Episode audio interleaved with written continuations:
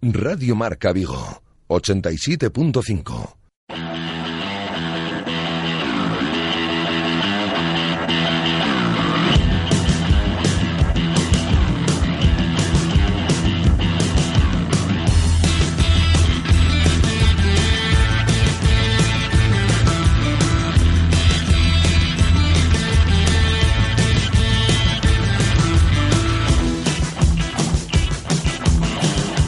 Marca Vigo. José Ribeiro.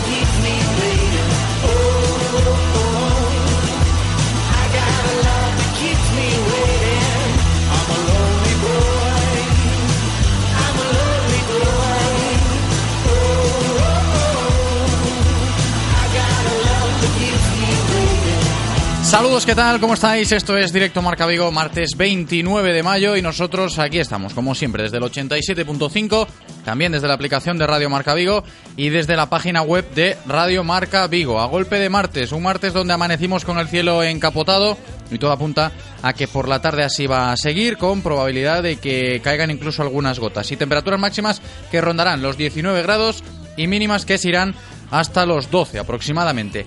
Y el directo Marca Vigo de hoy lo empezaremos contextualizando un día más la actualidad del Real Cruz Celta y lo vamos a hacer charlando con Quique de Lucas, aprovechando que uno de los grandes focos mediáticos en Casa Celta a día de hoy es la actividad del filial, que va a jugar contra el Cartagena esta segunda eliminatoria de los playoffs de ascenso a Segunda División.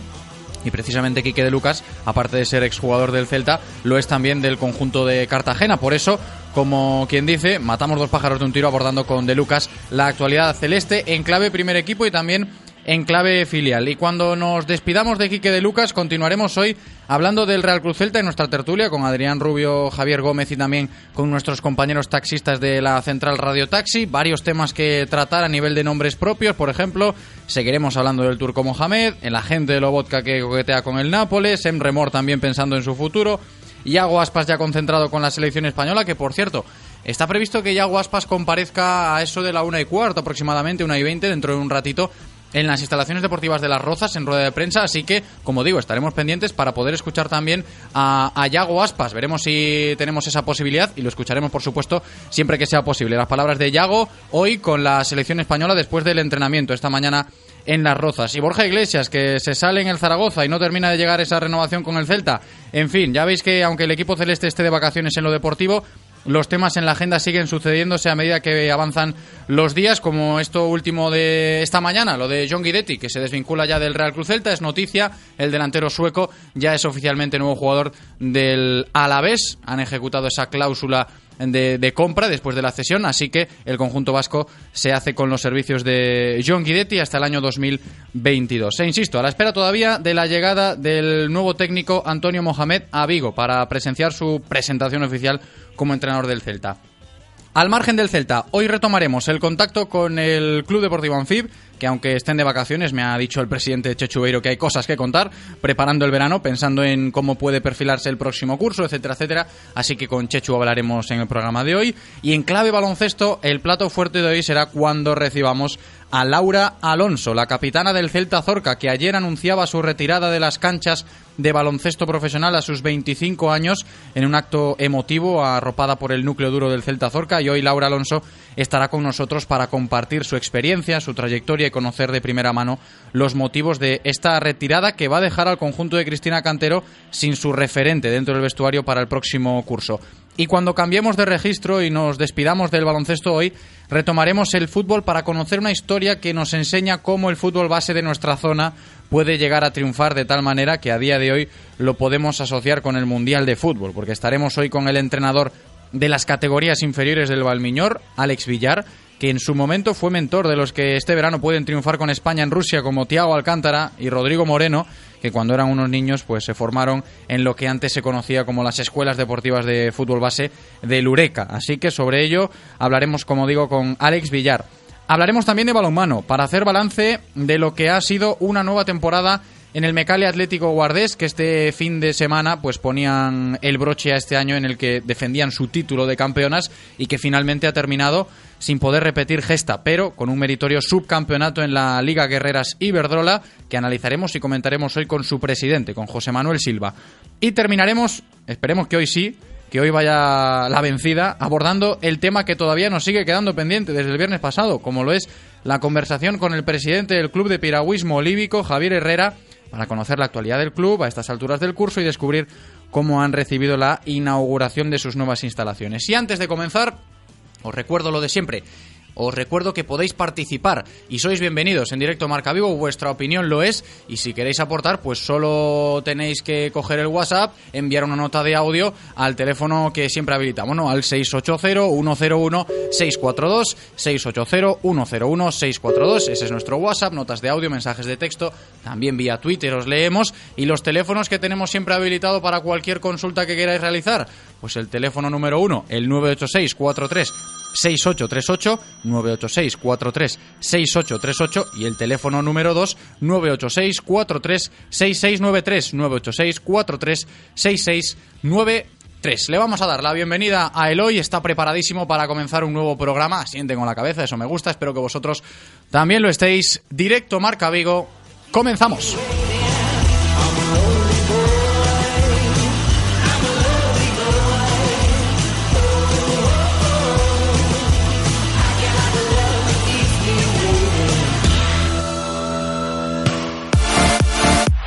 Radio Marca, el deporte que se vive.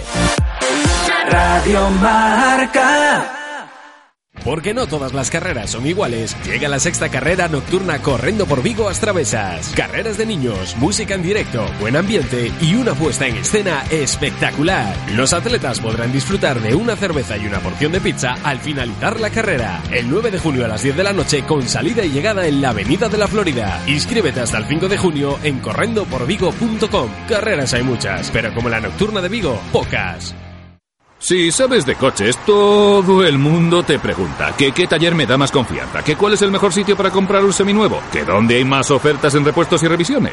Menos mal que yo siempre respondo a todos lo mismo. Ve a Rodosa, los centros Renault Dacia de Vigo, Nigrán y Cangas. Confía en su profesionalidad, incluso si tu coche no es un Renault. Rodosa.com Rodosa, tu concesionario Renault en Vigo, Nigrán, Cangas y Ponteareas.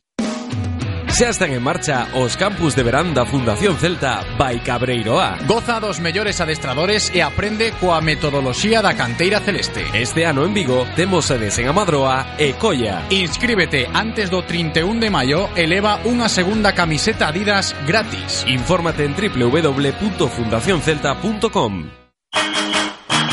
Si quieres apostar a tu equipo favorito, di Codere Apuestas. Si quieres tener cientos de mercados a tu disposición, di Codere Apuestas. Si quieres apostar online o en un local con tus amigos, di Codere Apuestas. Si quieres cobrar tu dinero al instante, di Codere Apuestas.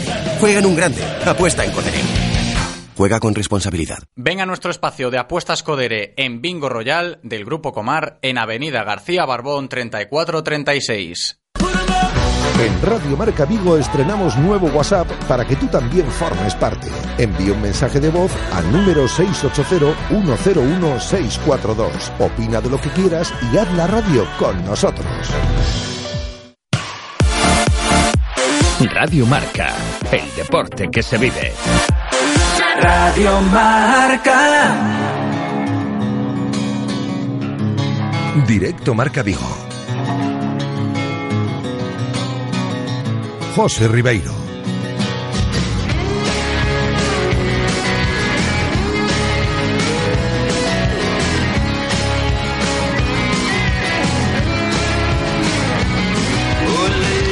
Comenzamos aquí un nuevo directo Marca Vigo, pendientes de muchas cosas, pendientes de la comparecencia de Yago Aspas, de la conversación que vamos a mantener también con Quique de Lucas, de los temas que están encima de la mesa para hablar del Real Cruz Celta y todo esto ya lo sabéis, de la mano de Codere Apuestas y Grupo Comar. Codere Apuestas y el Grupo Comar patrocinan la información diaria del Celta.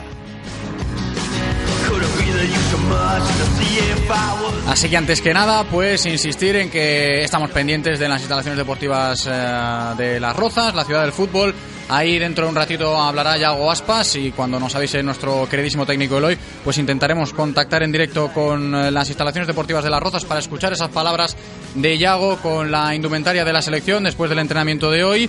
Pero antes hay que abordar un poquito también la información diaria del Celta, que vuelve a estar marcada por eh, ese nombre de Antonio el Turco Mohamed. Todavía seguimos a la espera de conocer noticias acerca de su llegada a Vigo para su posterior presentación oficial como nuevo entrenador del Celta y mientras tanto pues van apareciendo cositas, ¿no? Todas relacionadas con lo que pueda pasar con la plantilla del Celta de cara a la próxima temporada.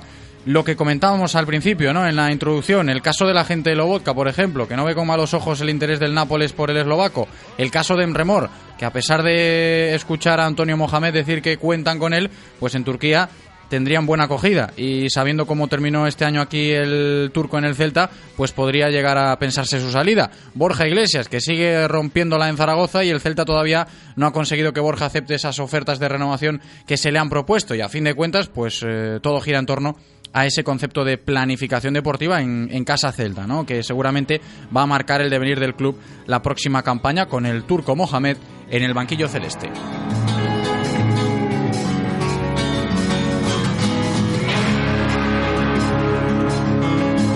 Y también la noticia de última hora que tiene que ver con el Real Cruz Celta, la conocíamos hace escasos minutos, versa sobre el delantero sueco John Guidetti, que ya jugó esta mitad de temporada en el Alavés y que el conjunto vasco pues ha ejecutado esa cláusula de compra, cuatro millones que va a ingresar el Real Cruz Celta por Guidetti y ya es el sueco nuevo jugador oficialmente del Alavés hasta el año 2022, así que de esta manera se desvincula del conjunto olívico. Y ya está con nosotros nuestro compañero Fon García, antes, como digo, de recibir a Quique de Lucas, pendientes de Yago en las Rozas y todos los temas que tenemos que abordar todavía. Pero antes que nada, saludo a Fon. ¿Qué tal? ¿Cómo estás? ¿Qué tal? Hola, buenos días a todos. Bienvenido, Fon. Hoy tenemos invitado especial, Quique de Lucas, un poco también ligado a ese pasado con el Cartagena que tiene Quique, entre otros muchos eh, equipos, porque se habla de esto también en Casa Celta, ¿no? De esa eliminatoria del Celta B contra el Cartagena el domingo en Barreiro, partido de ida a las 12 y buen momento es para charlar sobre esto y sobre otras muchas cosas con Quique de Lucas. También conocido como Quique de Lux. Eh, dio ese salto de calidad a, al Celta y para refrescar un poco las memorias, era un centrocampista con buena llegada, destacaban el uno contra uno y por su facilidad por anotar auténticos golazos. Debutó en la primera división en el 97-98 en el Español de Barcelona, con el que ganó una Copa del Rey en el año 2000. Luego pasó a ser un trotamundos del fútbol, ya que pasó por el Paris Saint-Germain, Chelsea, a la vez, donde coincidió con el Zar Mostovoy, Murcia y Cartagena. Llega a Vigo en la 2010-2011, donde anotó nueve goles y se quedó a las puertas de ascender a la primera división. En la siguiente campaña vuelve a anotar nueve goles y ya logra el ansiado, el ansiado ascenso con el Real Club Celta. Jugó en primera 24 partidos, con escaso protagonismo como titular tan solo en seis partidos.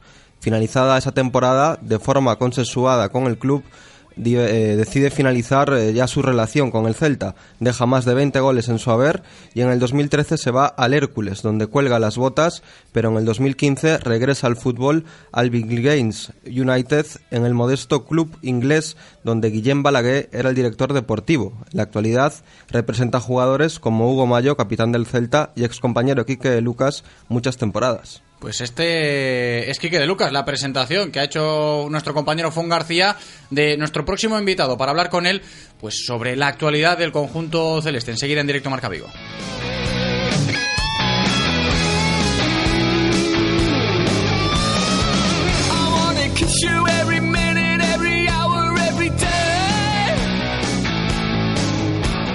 Quique de Lucas, ¿qué tal? ¿Cómo estás? Hola, ¿qué tal? Buenas tardes, ¿cómo estáis? Muy bien, Quique. Pues eh, queremos compartir estos próximos minutos contigo para abordar la actualidad del Real Cruz Celta. ¿Qué te ha parecido este cambio de rumbo, parece ser, cambio de ciclo con la llegada de Antonio el Turco Mohamed, de cómo ha terminado el Celta la temporada? Pero antes también me vas a permitir que te pregunte por el filial del Real Cruz Celta, porque su próximo rival es el Cartagena y tú allí, pues, eh, tuviste también tus experiencias. Lo de Cartagena, ¿cómo lo ves para el Celta B?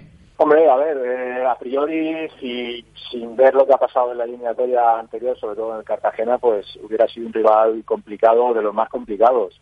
Lo que pasa es que, claro, van a encontrarse con un rival que viene muy tocado psicológicamente, ¿no? Y que, y que eso siempre siempre afecta, ¿no? Siempre, sobre todo, pues el primer partido después de un palo tan grande como el que han tenido ellos, pues, pues puede ser duro, ¿no? Pero bueno, luego a nivel futbolístico es un equipo muy difícil porque tiene jugadores con experiencia y que vendrán con la lección aprendida o, por lo menos eh, muy precavidos por lo que les ha pasado, ¿no? ¿Tu etapa allí en Cartagena qué tal, Quique? Sensacional, fue una etapa, bueno, yo lo recuerdo pues magnífica, ¿no? Me permitió volver a otro nivel a nivel futbolístico y me permitió pues vivir unas sensaciones que pues bueno te había perdido un tiempo atrás no o sea en ese sentido muy bien había otra gente también en el club si bien es cierto que dentro de lo que es el club ahora hay una gente magnífica y, y sabedora de lo que es el fútbol y, bueno, bien, bien, la verdad que fue un año, yo lo recuerdo con muchísimo cariño. ¿no? Y la verdad que por, la historia, un poco el, respeto que le pueda tener el Celta B al Cartagena, sí que es cierto que vienen de donde vienen, de caer como han caído, pero a priori un rival complicado para el Celta B. Sí, no, no, eh, seguro que va a ser un rival difícil. Eh, no hay que olvidarse que es el campeón del grupo 4, que es un grupo eh, pues complicado, difícil y con mucha, con mucha rivalidad, ¿no? Entonces, bueno, eh, el Celta B en ese sentido yo creo que lo saben, también es un equipo joven, con mucha pues eso, con muchos jugadores con mucha hambre y eso a veces eh, también es, es, bueno, ¿no? Y antes de cerrar este capítulo del filial con el que hemos empezado, Quique, eh, te voy a preguntar por cómo lo ves a nivel de aspiraciones. Eh, ¿Ves factible ese ascenso a Segunda División? ¿Ves el año que viene al, al Celta B en la Liga 1-2-3? Hombre, posibilidades tiene. Está la siguiente fase de playoff, le ha tocado un rival difícil, que si lo consigue eliminar, pues a nivel emocional, a nivel psicológico, va, bueno, va a encarar la última eliminatoria con, con todas las garantías, ¿no? Pero no es fácil, ¿no? Eh, recién empezado el playoff, si es bien es cierto que, bueno, pues que han eliminado un nivel también complicado y que vienen en una dinámica positiva, pero es pronto para decir eh, que lo tienen hecho, ¿no? Por lo menos ahora mismo, ¿no? Si bien está claro que, que deben encarar la eliminatoria con todas las garantías, ¿no? No, y sobre todo, si hablamos de un hipotético ascenso a segunda, que ojalá se dé, ojalá le vaya muy bien al, Celta B en estos playoffs, como le ha ido en la primera eliminatoria, aún sufriendo en Marbella, eh, se tendría que hablar de, una planificación a nivel de club muy diferente, porque es lógico si tienes un filial de segunda, y eso es algo que va a influir mucho también, independientemente de lo que haga el Celta B en estos playoffs, en esa planificación deportiva, ya a nivel de, socios, a nivel de masa social, Quique, y vamos a empezar ya un poco a, a retomar la actualidad del primer equipo del Real Cruz Celta, porque tú desde la lejanía no sé cómo lo estás viendo. En ese sentido sí que ha perdido un poquito los desánimos que, venían arrastrándose en estas últimas semanas antes de acabar la liga, a nivel de afluencia balaídos, a nivel de, pérdida quizás de, de, esa masa social que el Celta pues pues ha considerado que, tiene que ser un, problema a tener en cuenta, pues este verano va a tener que ponerse un poco las pilas en esto, ¿no? Eh, es una pena para muchos, pero es una realidad para todo el celtismo y hay que tratarlo de alguna manera. No sé cómo lo puedes interpretar tú esto. Hombre, si el filial, lógicamente el, el, club tiene que encarar ese hito como, como algo positivo, ¿no? Y, lógicamente una situación a, tratar y una situación a gestionar eh, con una dificultad importante, pero con mucha ilusión, ¿no? Eh, lógicamente el club a nivel de perspectiva, a nivel de presupuesto, a nivel de masa social, a, todos los niveles eh, entra en otra dimensión, ¿no? Y muy pocos equipos han tenido un filial en segunda y un primer equipo en lo más alto en la liga, ¿no? Entonces, eh, en ese sentido sí que el club tiene que estar preparado. Yo creo que, pues supongo que este escenario ya lo contemplan y este escenario lo han tratado para, pues eso, eh, darle una categoría suficiente al filial como para que el primer equipo también se pueda nutrir de ello, ¿no? Y luego el primer equipo, pues eh, efectivamente, ¿no? Pues cuando ya llevas esa consolidación en la liga y, tus objetivos son más altos y no se acaban de conseguir, pues a veces la desilusión entra, ¿no? Pero pero bueno, también se recupera rápido, el club en ese sentido ha reaccionado bien, yo creo que bueno, ha, intentado dar una vuelta de, rumbo a la situación deportiva y supongo que los próximos días más, más todavía y, bueno, a medida que eso vaya sucediendo, la ilusión de la gente volverá, ¿no? Hombre, ahora, ahora hablamos del turco Mohamed porque es el cambio de rumbo que ha tomado el, Real Club Celta, poniendo al argentino como nuevo entrenador en detrimento de Juan Carlos Unzué. Pero, Quique, eh, quiero conocer también tu, tu, opinión o qué te parece o si entiendes que, esto haya pasado, ¿no? Cómo ha terminado el celtismo la temporada con ese desánimo y te encuentras con los datos de afluencia a balaídos bastante bajos, como el tercer estadio por la cola, con, con menos gente en la primera división. Y, hombre, todo esto ha afectado en estas últimas semanas en, en Casa Celta, ¿no? Y por eso preocupa un poco en el, en el público las próximas semanas y este verano cómo se gestione todo esto para la próxima temporada también pero es algo natural dentro de un club consolidado, de un club maduro en primera división no es algo excepcional en el Celta de Vigo, es algo muy común en casi todos los equipos de primera división que tienen esos picos de afluencia para arriba y para abajo y en los que tienen que intentar que esos picos pues no haya mucha diferencia entre unos y otros, ¿no? Y, y ahí está la gestión activa del club y la gestión, pues bueno, para ser creativos, para intentar, pues bueno, esa gente que se haya podido pues, eh, pues defraudar en, su ánimo, desilusionar en sus ambiciones, volver a reenganchar, ¿no? Eh, tampoco venimos de tan lejos de una semifinal de la Copa de la UEFA contra un Manchester United, en que lo tienes contra las cuerdas, ¿no? Eh, bueno, pues a veces va bien recordar de dónde se viene, cinco años en segunda división, un concurso muy agresivo y con muchas penurias, y ahora se encuentra el club en una situación en la que por lo menos te permite soñar, ¿no? Ahí está lógicamente la mano de la gente que lo gestiona para seguir creciendo, ¿no? Eh, eh, bueno, va a ser, yo creo que va a ser un verano muy apasionante para el club y, así lo deben encarar, ¿no? Movidito va a ser, movidito va a ser el verano. tienen trabajo, ¿no? Pero bendito trabajo, ¿no? Trabajar para un proyecto en el que las ambiciones son máximas, en el que tu filial quizás esté en una categoría nunca vista, en el que el primer equipo pues bueno, eh, lógicamente tienes que dar una vuelta a ese primer equipo porque, bueno, eh, si no la das quizá te quedes atrás dentro de lo que son los equipos en los que vas a competir o por lo menos en las posiciones de los equipos en los que compites. Entonces, pues bueno, eh, pero sinceramente yo creo que como club o como gente de la que trabaja en el fútbol, a mí particularmente es es un gran desafío y muy bonito, ¿no? ¿Veías necesaria la salida de Juan Carlos Unzué para, para darle la vuelta al ánimo del celtismo, como así se ha producido, Quique? No me veo capacitado porque no tengo, o sea, no tengo una opinión tan, tan, tan, pues eso, de primera mano como la puede tener la gente que ha tomado la decisión, ¿no? Eh, desde fuera, pues eh, Unzué yo creo que, que es un año, lógicamente, con luces y sombras, pero que en, realidad ha hecho muy buenos partidos, otros no tanto, y ha faltado quizá pues es un poquito más de regularidad en cuanto a resultados positivos, ¿no? Pero también es su primer año, bueno, eh, otros entrenadores en su primer año lo han hecho peor, bueno, aquí hay muchas lecturas, ¿no? Pero sin duda que mejor eh, tiene o mejor información maneja son la gente que está dentro para poder tomar decisiones, ¿no? Y es algo que comentábamos ayer y que es algo que también comentábamos eh, otros días, ¿no? A lo largo de toda la temporada, lo que ha pesado en esa mochila de Juan Carlos Unzué, la sombra de Eduardo Berizzo, y ahora con la llegada de un, técnico argentino, pues eh, muchos serán los que se acuerden, ¿no? De, Eduardo el Toto Berizzo, simplemente por el hecho de ser argentino y por intentar parecer ese entrenador o, ajustarse a ese perfil de, entrenador como parece que va a traer eh, Antonio el Turco Mohamed, no en lo futbolístico, sino en lo anímico, en el carácter, en los discursos, todo esto yo no sé cómo lo puedes ver tú como exjugador, como exjugador de, del propio Real Cruz Celta en su momento, cómo se vive esto dentro de, un vestuario, las comparaciones tan grandes cuando han pesado tanto con, con Berizzo, por ejemplo, en la era de Unzué y veremos qué pasa ahora con el turco, ¿no? Claro, no se sabe, ¿no? A priori, pues viene un entrenador eh, inexperto en Europa, eh, inexperto en la liga, pero muy, bueno, muy condecorado, con muchos eh, títulos o bastantes títulos en Sudamérica, ¿no? Eso trasladado a rendimiento inmediato, pues no lo sabemos. Yo por lo menos no soy capaz de decirte va a triunfar, el Celta va, la va a romper y tampoco soy capaz de decirte todo lo contrario, ¿no? Como que es un entrenador inexperto, el Celta está jugando con fuego. Bueno, aquí al final puedes hacer las dos lecturas. Si es cierto que viene un entrenador preparado, un entrenador que maneja la presión, que sabe manejarla, porque al final el fútbol maneja presiones en cualquier lado donde juegues y eso se puede trasladar al grupo a la hora de saber gestionar pues esos momentos en los que quizá ha faltado este año en momentos eh, muy muy específicos dar ese esa pues bueno ese plus no si es capaz de sacar el plus eso a los jugadores pues seguramente el equipo va a rendir muy bien no eh, el discurso si es argentino o si es de la línea de Berizzo no yo creo que todos los argentinos, o sea, todos los entrenadores argentinos no son iguales, así como los españoles o los ingleses o los franceses.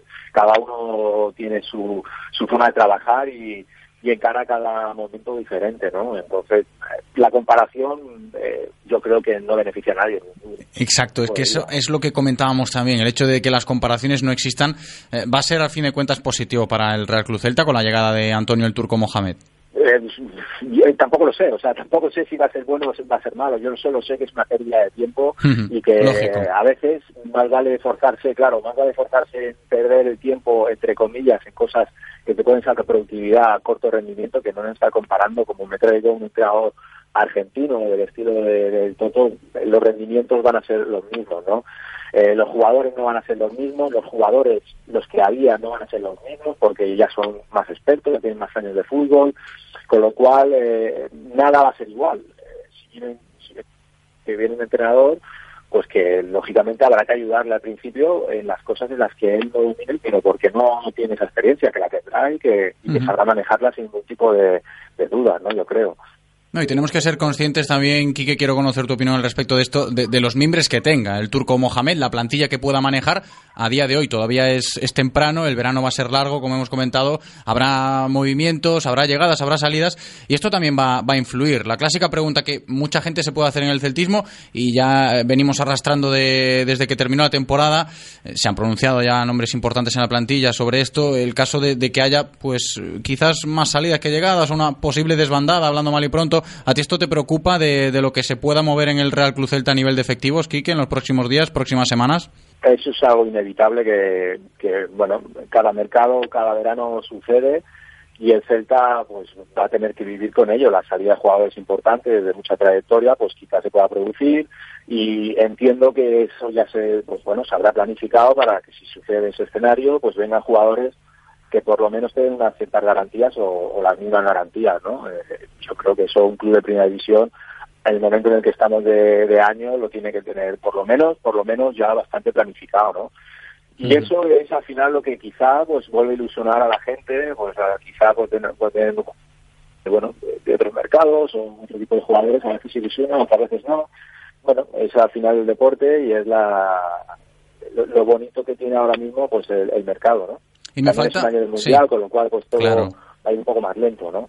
Eso del mundial que dices, por eso decía que me falta un nombre propio por abordar contigo, Quique, el de Iago Aspas. Antes de comentar su presencia en la selección española, ya ha tenido su primera toma de contacto, pues ayer en, Las Rozas, con el entrenamiento ya con Julio Lopetegui al frente del combinado nacional.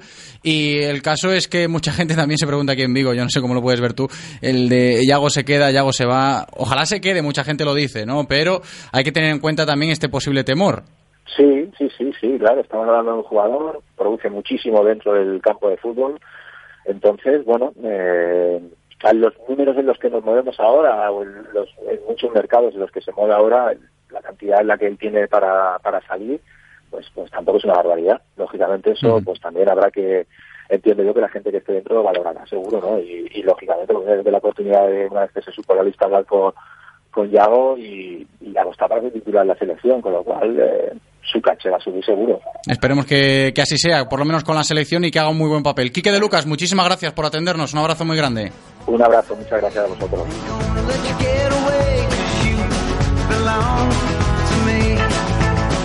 Pues de Yago Aspas terminábamos hablando con Quique de Lucas, por eso precisamente nos vamos a ir ahora hasta las instalaciones deportivas de la Ciudad del Fútbol de las Rozas en Madrid, porque ha comparecido ahí Yago Aspas, así que vamos a escuchar esas palabras después del entrenamiento de esta mañana con la selección española. El delantero de Moaña, delante de los medios de comunicación, junto con Geray también, los dos compareciendo después de la sesión de trabajo con la selección. Escuchamos a Yago Aspas.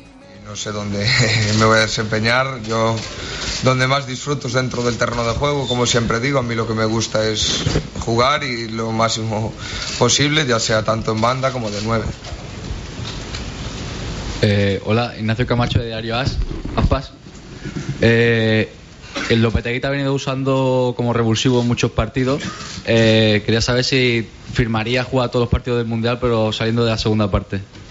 Hombre, me gustaría jugar todos de titular, no te voy a engañar, tanto a mí como a cualquiera de los 23 que, que estamos seleccionados, pero bueno, es también una virtud que bueno que el míster ve en mí para, para poder disfrutar de pocos minutos, pero ayudar al equipo en esos minutos que estoy en el campo. Rodrigo.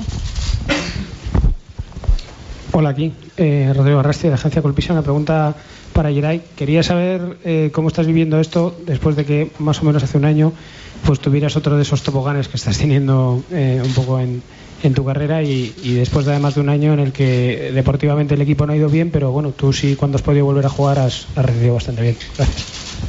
Hombre, yo esto me lo tomo como un premio, ¿no? La verdad que no ha sido un año fácil para ninguno de, de mis compañeros y para mí mucho menos, pero sí que es verdad que tanto yo como Willy como Unai, pues esto nos lo tomamos como un premio y muy contentos de poder estar aquí. Fernando. Hola, ¿qué tal? Muy buenas a los dos. Aquí es Fernando Burgos, Onda Cero. Eh, mi pregunta es para Yago. Erais cuatro delanteros centros, por decirlo de alguna forma, y uno se tenía que quedar fuera. Se ha quedado Álvaro Morata, no sé si has hablado con él, y evidentemente el nivel es altísimo, pero no deja de ser una sorpresa, ¿no? Que Álvaro Morata, titular en la pasada Eurocopa, el jugador del Real Madrid, campeón de Europa, se quede fuera, ¿no? Sí, la verdad que yo he hablado con él, pero bueno, es una decisión que, que tenía que tomar el míster. Solo podían estar 23, han quedado no solo Álvaro, sino muchísimos compañeros muy buenos fuera, pero bueno, también tenemos el, recuerdo de, del Mundial, que recordar, God se metió el gol en la final y tampoco está en el Mundial. Esto va por etapas, si tienes un año malo, pues bueno, hay otro compañero que está mejor y que tiene la oportunidad de, de ir. Hola, ¿qué tal? Buenos días, soy Enrique Yunta del diario ABC. Eh, creo que es Messi, Cristiano Ronaldo, Luis Suárez y luego tú, y no muy lejos en la lista de goleadores este año. ¿Da vértigo verse entre tantos gigantes del fútbol?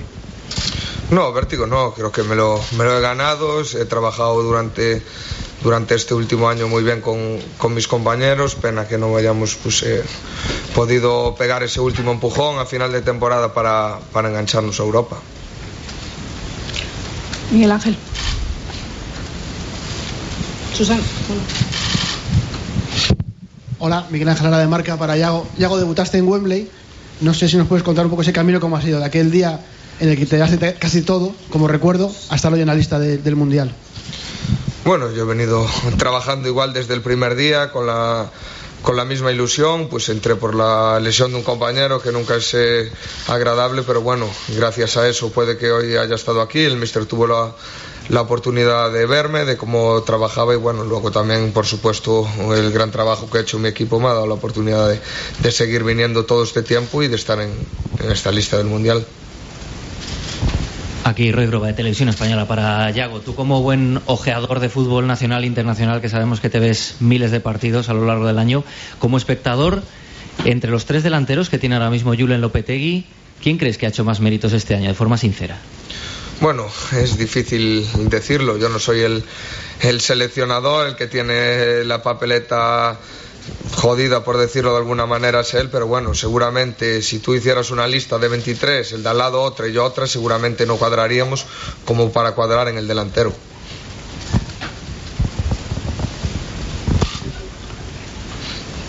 Julio, me da igual. Hola, mi pregunta es para Geray, soy Julio Suárez eh, de La Sexta. Geray, en un año complicado, como estabas diciendo anteriormente, esta es una noticia muy feliz. Yo quería saber cómo reaccionó tu familia en el momento en el que le dijiste que, venías con la absoluta, después de todo este año tan complicado.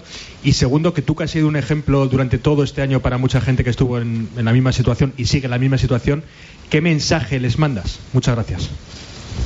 Hombre, para mi familia como para mí, la verdad que fue una noticia estupenda, ¿no? Nos alegramos mucho y como ya les dije, iba a venir a entrenar para ayudar a la preparación del Mundial y nos llevamos una alegría enorme.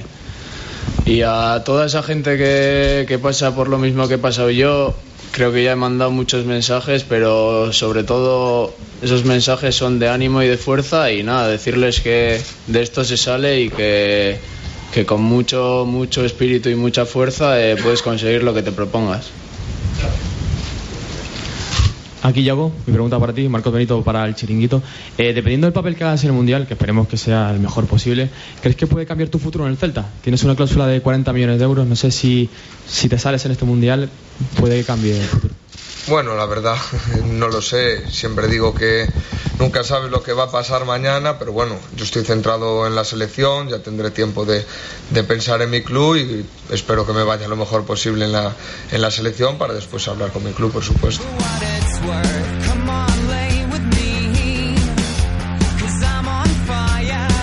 Pues así terminaba su comparecencia esta mañana Yago Aspas en la ciudad del fútbol de las Rozas con la selección española hablando de su futuro. Ya lo hemos escuchado. De momento piensa en la selección, que vaya bien el Mundial y luego ya veremos cuando toque sentarse a hablar del futuro de Yago con el Real Cruz Celta y del propio futuro del Real Cruz Celta ya con Antonio el Turco Mohamed en el banquillo. Sobre Yago, sobre el Celta, sobre todos los temas que rodean al conjunto olívico, seguiremos hablando en nuestro tiempo de tertulia habitual, como siempre en directo Marca Vigo, hoy con Adrián Rubio y con Javier Gómez. Las tertulias del Celta en Radio Marca Vigo. Adrián Rubio, ¿qué tal Adri? ¿Cómo estás? Hola, muy buenas tardes. Bienvenido una vez más también con nosotros Javier Gómez. ¿Qué tal Javi? ¿Cómo estamos?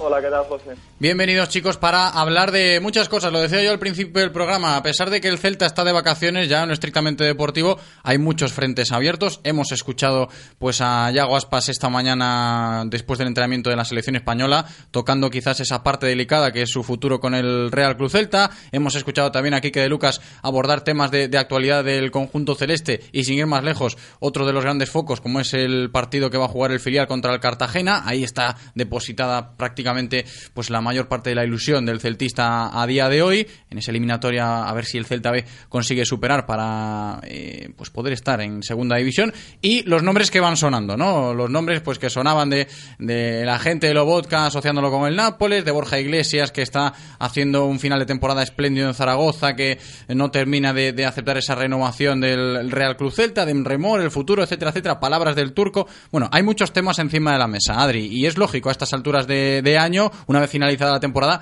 y a sabiendas de cómo finalizó en Casa Celta. Sí, típico periodo de verano donde las especulaciones, las negociaciones, los rumores eh, son los que marcan la actualidad.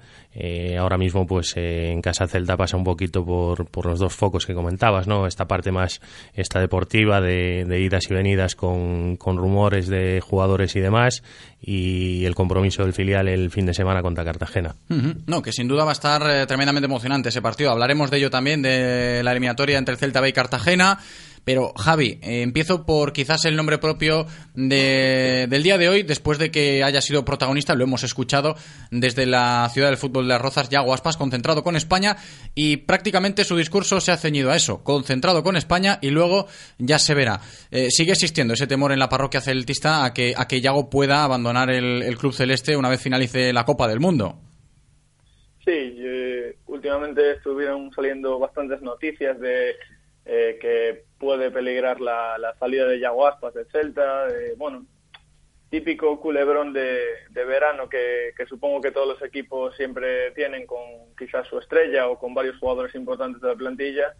Y bueno, eh, Aspas eh, parece tranquilo, eh, está centrado en, lo que tiene que estar y, el verano es muy largo. Yo personalmente opino que, que el celtista no debería estar muy preocupado por Yago Aspas porque creo que ya su declaración de intenciones meses atrás eh, es bastante evidente con, con quedarse uh -huh. en, en, el equipo. Hombre, muchos se pueden aferrar a ese sentimiento que, que siempre pues manifiesta Yago Aspas por la camiseta del Real Cruz Celta, por el club de, de, su vida, lo ha dicho muchísimas veces, pero claro, eh, este temor, a pesar de que exista ese argumento, como ha dicho Javi, de que el celtista puede estar tranquilo, confiando en la fidelidad, por decirlo de alguna manera. Sabemos que esto es fútbol profesional y es un trabajo para los propios jugadores, pero ese sentimiento que tiene, pues en este caso Yago por el Celta, pues puede servir de, argumento para decir, no, yo confío en que Yago se quede, pero hay muchas otras variantes, ¿no? Que hay detrás de, la figura de Yago Aspas y el propio Yago lo sabe, ¿no? Y, y los clubes que estén interesados en él eh, se van a tener que ceñir a, a todos estos argumentos. Sin ir más lejos, la cláusula de rescisión, que son 40 millones de euros.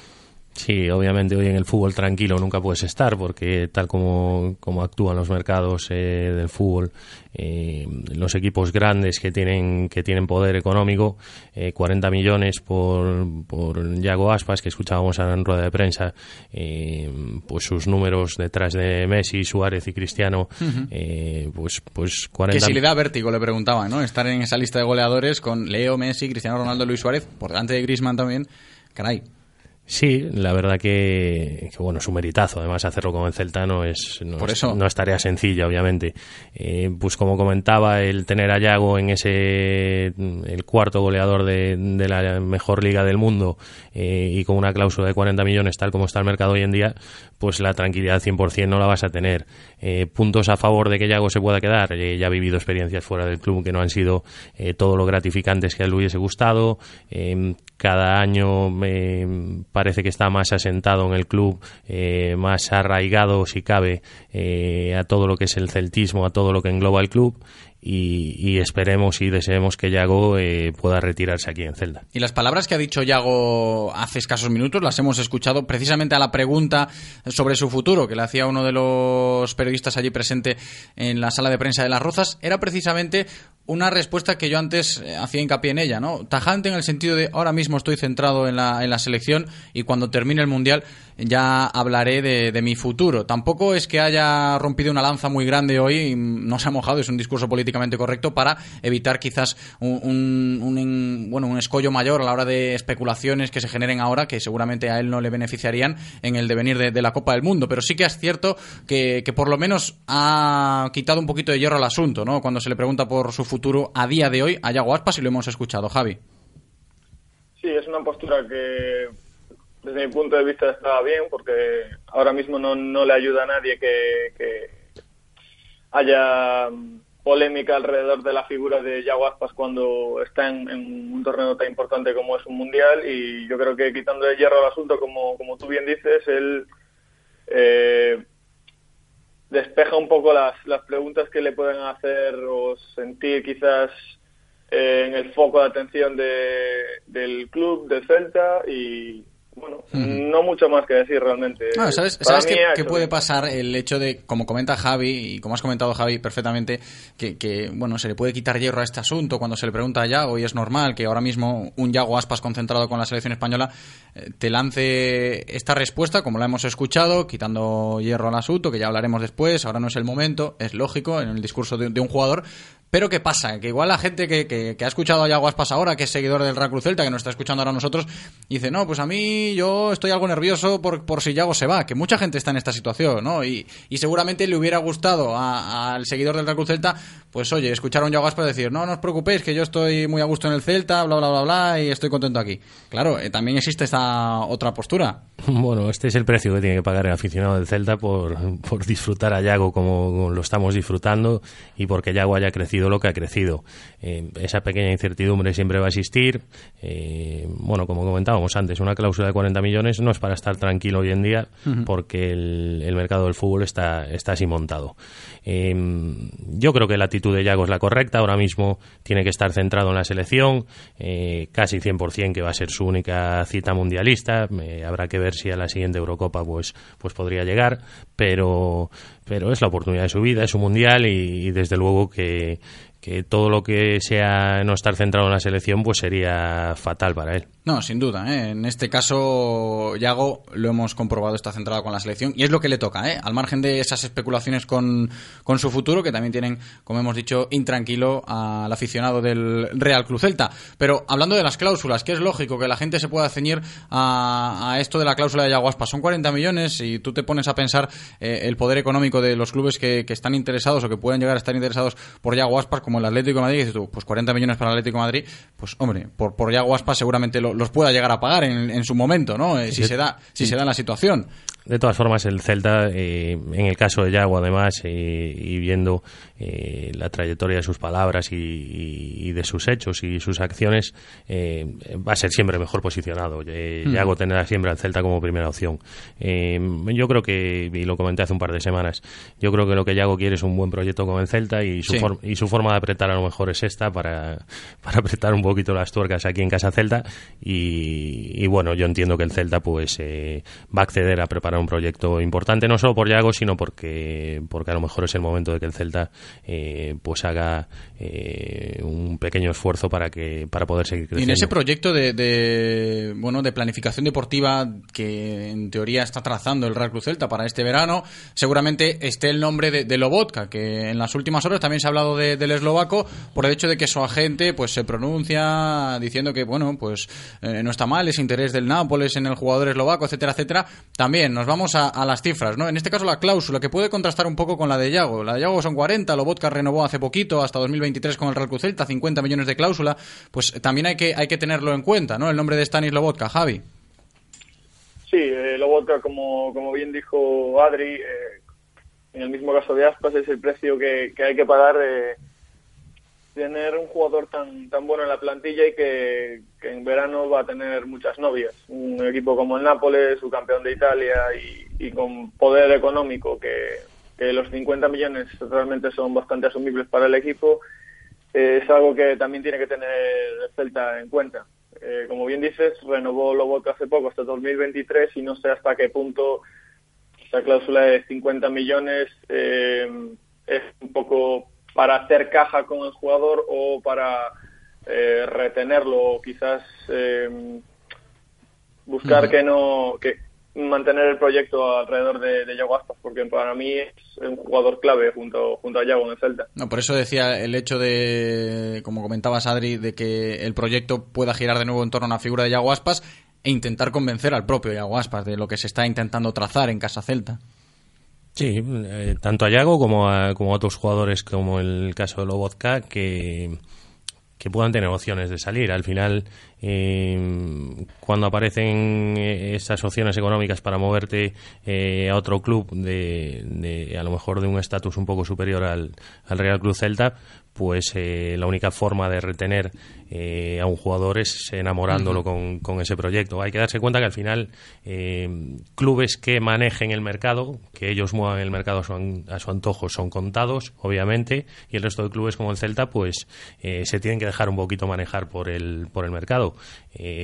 Al final, clubes compradores hay pocos y vendedores hay muchos. Y, Sí. y- y el Celta, obviamente, no puede cerrar los ojos en ciertos momentos con ciertos jugadores. Para trazar ese proyecto, por lo menos a día de hoy, ya se ha enterado el Celta esta mañana, seguramente unas horas antes de hacerse oficial la noticia, pero ya se puede contar esos 4 millones que ha ingresado el Real Cruz Celta por John Guidetti, que ya es oficialmente nuevo jugador del Deportivo Alavés hasta el año 2022. Y forma parte también de, este proyecto, digo, eh, ingresando a los poquitos, el Celta va a tener que saber gestionar también muy bien esos efectivos, ¿no? Contando las ofertas que lleguen, las salidas que se puedan producir y evidentemente las llegadas que también tendrán que producirse en caso de que, de que se produzcan las, las salidas para compensar un poco ese proyecto que va a estar, lo sabemos, encabezado por Antonio el Turco Mohamed en el banquillo, chicos, estamos esperando aún, insistimos, en la, por la llegada, mejor dicho, de Antonio Mohamed a Vigo para que se presente oficialmente como entrenador del Celta y por eso aprovecho para comentaros vuestra opinión acerca de cómo se está conociendo, de lo poquito que podemos comentar. Es cierto que pues hemos venido rescatando declaraciones de periodistas mexicanos, declaraciones del propio Antonio Mohamed desde Argentina en programas de televisión y poco a poco se puede ir conociendo un poquito más la figura del entrenador del Celta. Aprovecho para comentároslo a vosotros. Mucha gente dice lo de la ilusión. Algunos sí que le genera ilusión la llegada de Mohamed. Otros ven un poco más de dudas por el hecho de decir, pues con, con este entrenador desconocido aquí eh, se puede llegar a convencer a, a los jugadores y a la propia afición de que el proyecto puede llegar a ser ambicioso. Pues opiniones hay de todas. Pero por ahí van un poco los tiros. Javi, cuando hablamos de Mohamed. Javi. sí hola no eh, se, se cortó No, decía, decía que cuando hablamos de, de Mohamed, las opiniones que hay al respecto del nuevo técnico del Celta, desde tu punto de vista. Mohamed no, no lo conocía realmente, eh, pero tengo un, un conocido eh, que es seguidor de, Monterrey, es, es de allí, de Monterrey, que por lo que me comentó es un, es un entrenador con un estilo bastante parecido a, a Berizzo, por el, por el aspecto de jugar un fútbol muy ofensivo, es un entrenador eh, con quizás también carácter, un poco más carácter de Berizzo, y eh, yo creo que su adaptación es de lo viniendo de, de, de una liga súper diferente a, a la española. eh, yo creo que su adaptación es dentro de lo que cabe lo eh, bastante asequible, bastante, eh, bastante, mm, no sé cómo decirlo, eh, adaptable al, al, al equipo de al, al centro, por- sobre todo, sobre todo el tema, el tema de carácter que comentas, Javi, Adri también ha ha hecho especial hincapié en esta decisión, ¿no? De que el Celta se haya decantado por este perfil de entrenador, a pesar de que sea desconocido para la parroquia del Real Club Celta,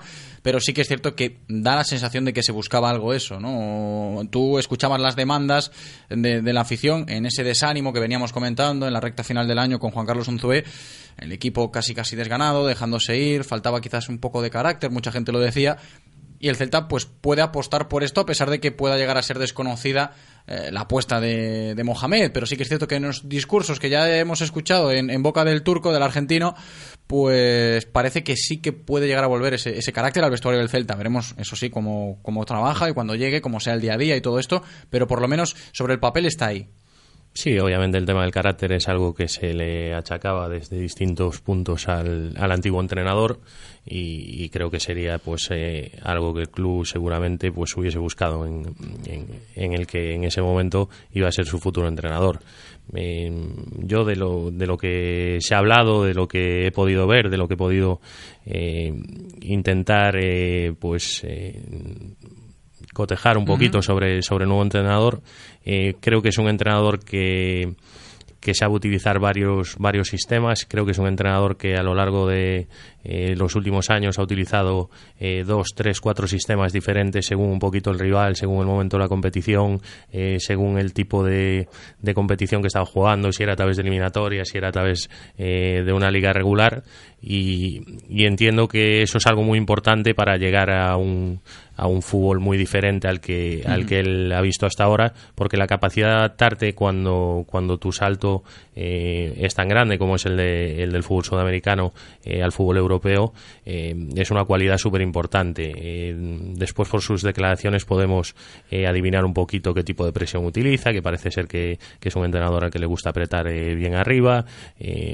podemos ver muchas cosas que después habrá que, habrá que ver cómo las plasma durante, durante la pretemporada y un poco ir adivinando qué es lo que nos vamos a encontrar durante, mm. durante el resto de la temporada. Ayer escuchábamos aquí en directo Marca Vigo las declaraciones que rescatábamos de Antonio el Turco Mohamed desde Argentina en un programa de televisión allí en la televisión argentina charlando con sus compatriotas acerca de pues cómo afronta él su proyecto en Vigo, cómo eh, lo vivió ese paso fugaz por la ciudad para firmar el contrato, decía que nadie lo conocía, que le, le llamó la atención que estaba en la calle del Príncipe eh, justo antes de entrar en la sede y, y, nadie lo conocía, es lógico, y a eso a él le llamó la atención porque en México y en, y en Argentina eh, lo, lo solían parar mucho por la calle, etcétera, etcétera, lo contaba, y en esas palabras de Antonio Mohamed en la televisión argentina escuchábamos mencionar el nombre de, de Emre Mor. Por eso un poco la, intuición, la intuición perdón, que te lleva a pensar en que el técnico, pues a priori cuenta con el turco, ¿no? De decir, no, pues a mí me gustaría jugar con ese 9, con Yago y Emre por detrás, de media puntas, de enganche, etcétera, etcétera.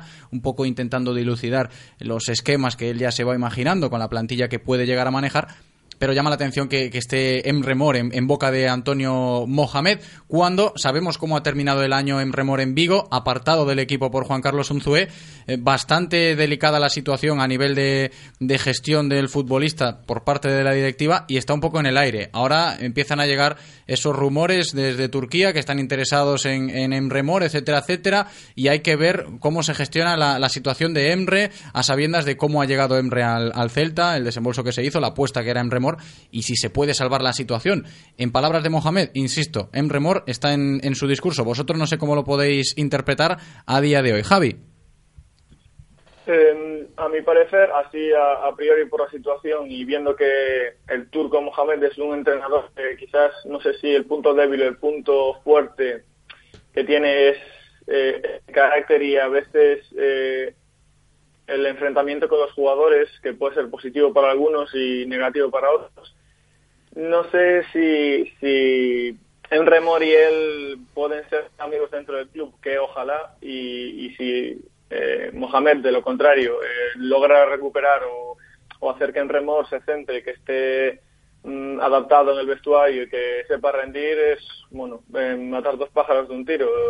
Enremor es un jugador de calidad excelente que que el problema es eso, su, quizás su disciplina, su, uh -huh. su cabeza, no, que lo no ha demostrado, bien lo ha demostrado este año. Gran talón de Aquiles en ese sentido para Emre Mor y veremos cómo empieza la nueva temporada en, en Casa Celta cuando se habla de, de esta situación, ¿no? del caso Emre, delicado cuanto menos.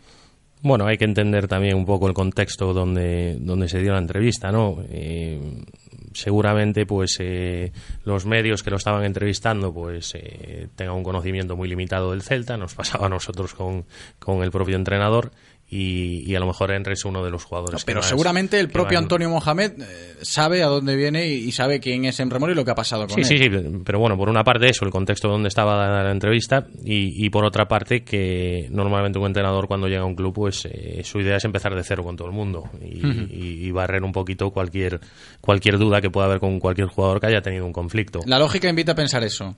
Sí, aparte eh, hay que darse cuenta de que Enre es un jugador por el que el club ha hecho una inversión importante, que, que ha demostrado tener problemas con el antiguo entrenador y problemas de, de disciplina y, y a lo mejor pues es un buen momento para, para hacer un borrón y una cuenta nueva y que Enre parta con las mismas opciones que sus compañeros e intentar recuperar eh, ya no solo esa inversión, sino intentar recuperar un jugador que, que por calidad y por juego puede ser importante para el Celta. Pendientes estaremos, como no puede ser de otra manera, de cómo evoluciona el caso con Emre Mor, como todos los casos que estén abiertos en la plantilla del Real Club Celta en estas próximas semanas, que no son ni mucho menos pocos. ¿eh? Enseguida comenzaremos nuestra tertulia con los taxistas para continuar hablando del Celta, pero antes de despedirnos, chicos, nos queda otro tema por abordar. Los próximos minutos es eh, lógico que lo volvamos a destacar porque es casi casi la comidilla, la ilusión del celtismo. Esa eliminatoria del Celta B contra el Cartagena, insistimos, recordamos, partido de ida de la segunda eliminatoria de estos playoffs de ascenso a segunda división, Celta B Cartagena, el domingo a las 12 de la mañana en Barreiro. Así que habrá que estar pendientes, como no puede ser de otra manera, del Celta B. ¿Qué os está pareciendo? Javi, esta ilusión del celtismo cuando se habla del filial. Eh, me parece que el TAP, a pesar de, de tener o de partir de un lugar complicado por el, el tema de jugar tres hasta tres eliminatorias para, para poder ascender, eh, el papel de, como tú dices, de la ilusión juega, juega mucho dentro de, esa eliminatoria.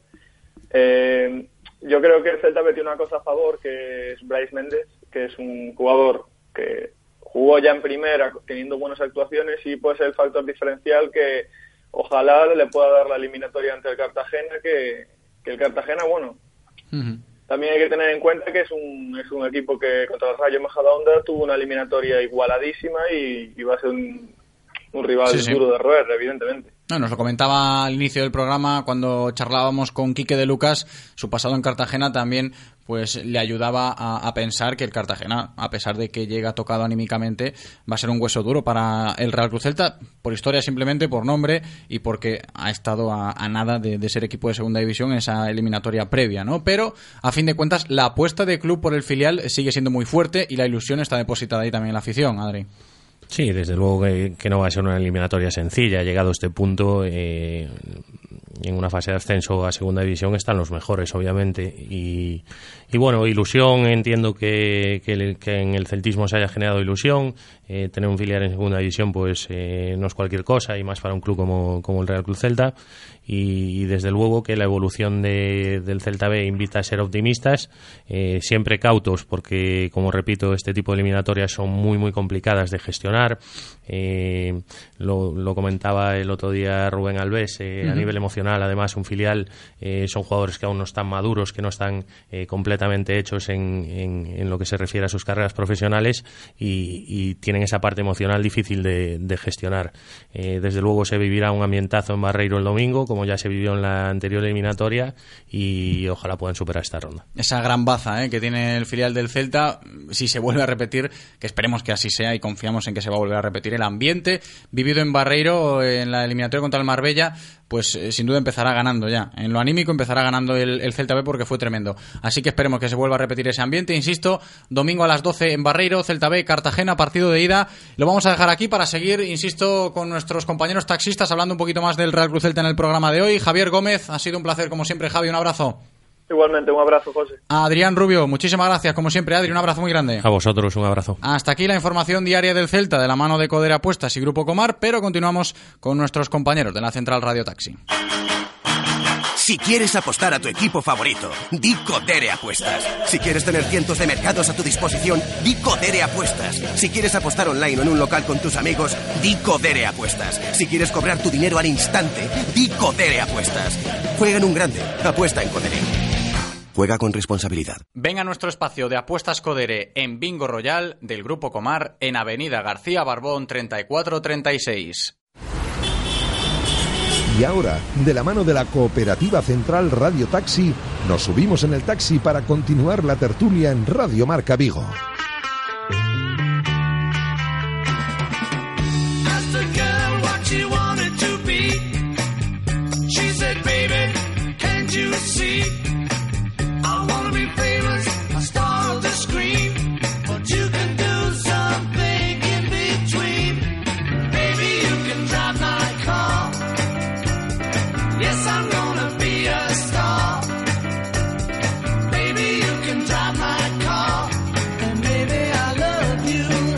Estamos ya subidos en el taxi para darle la puntilla, poner la guinda al bloque del Real Cruz Celta en el programa de hoy. Lo hacemos como cada martes con nuestros compañeros de la Central Radio Taxi.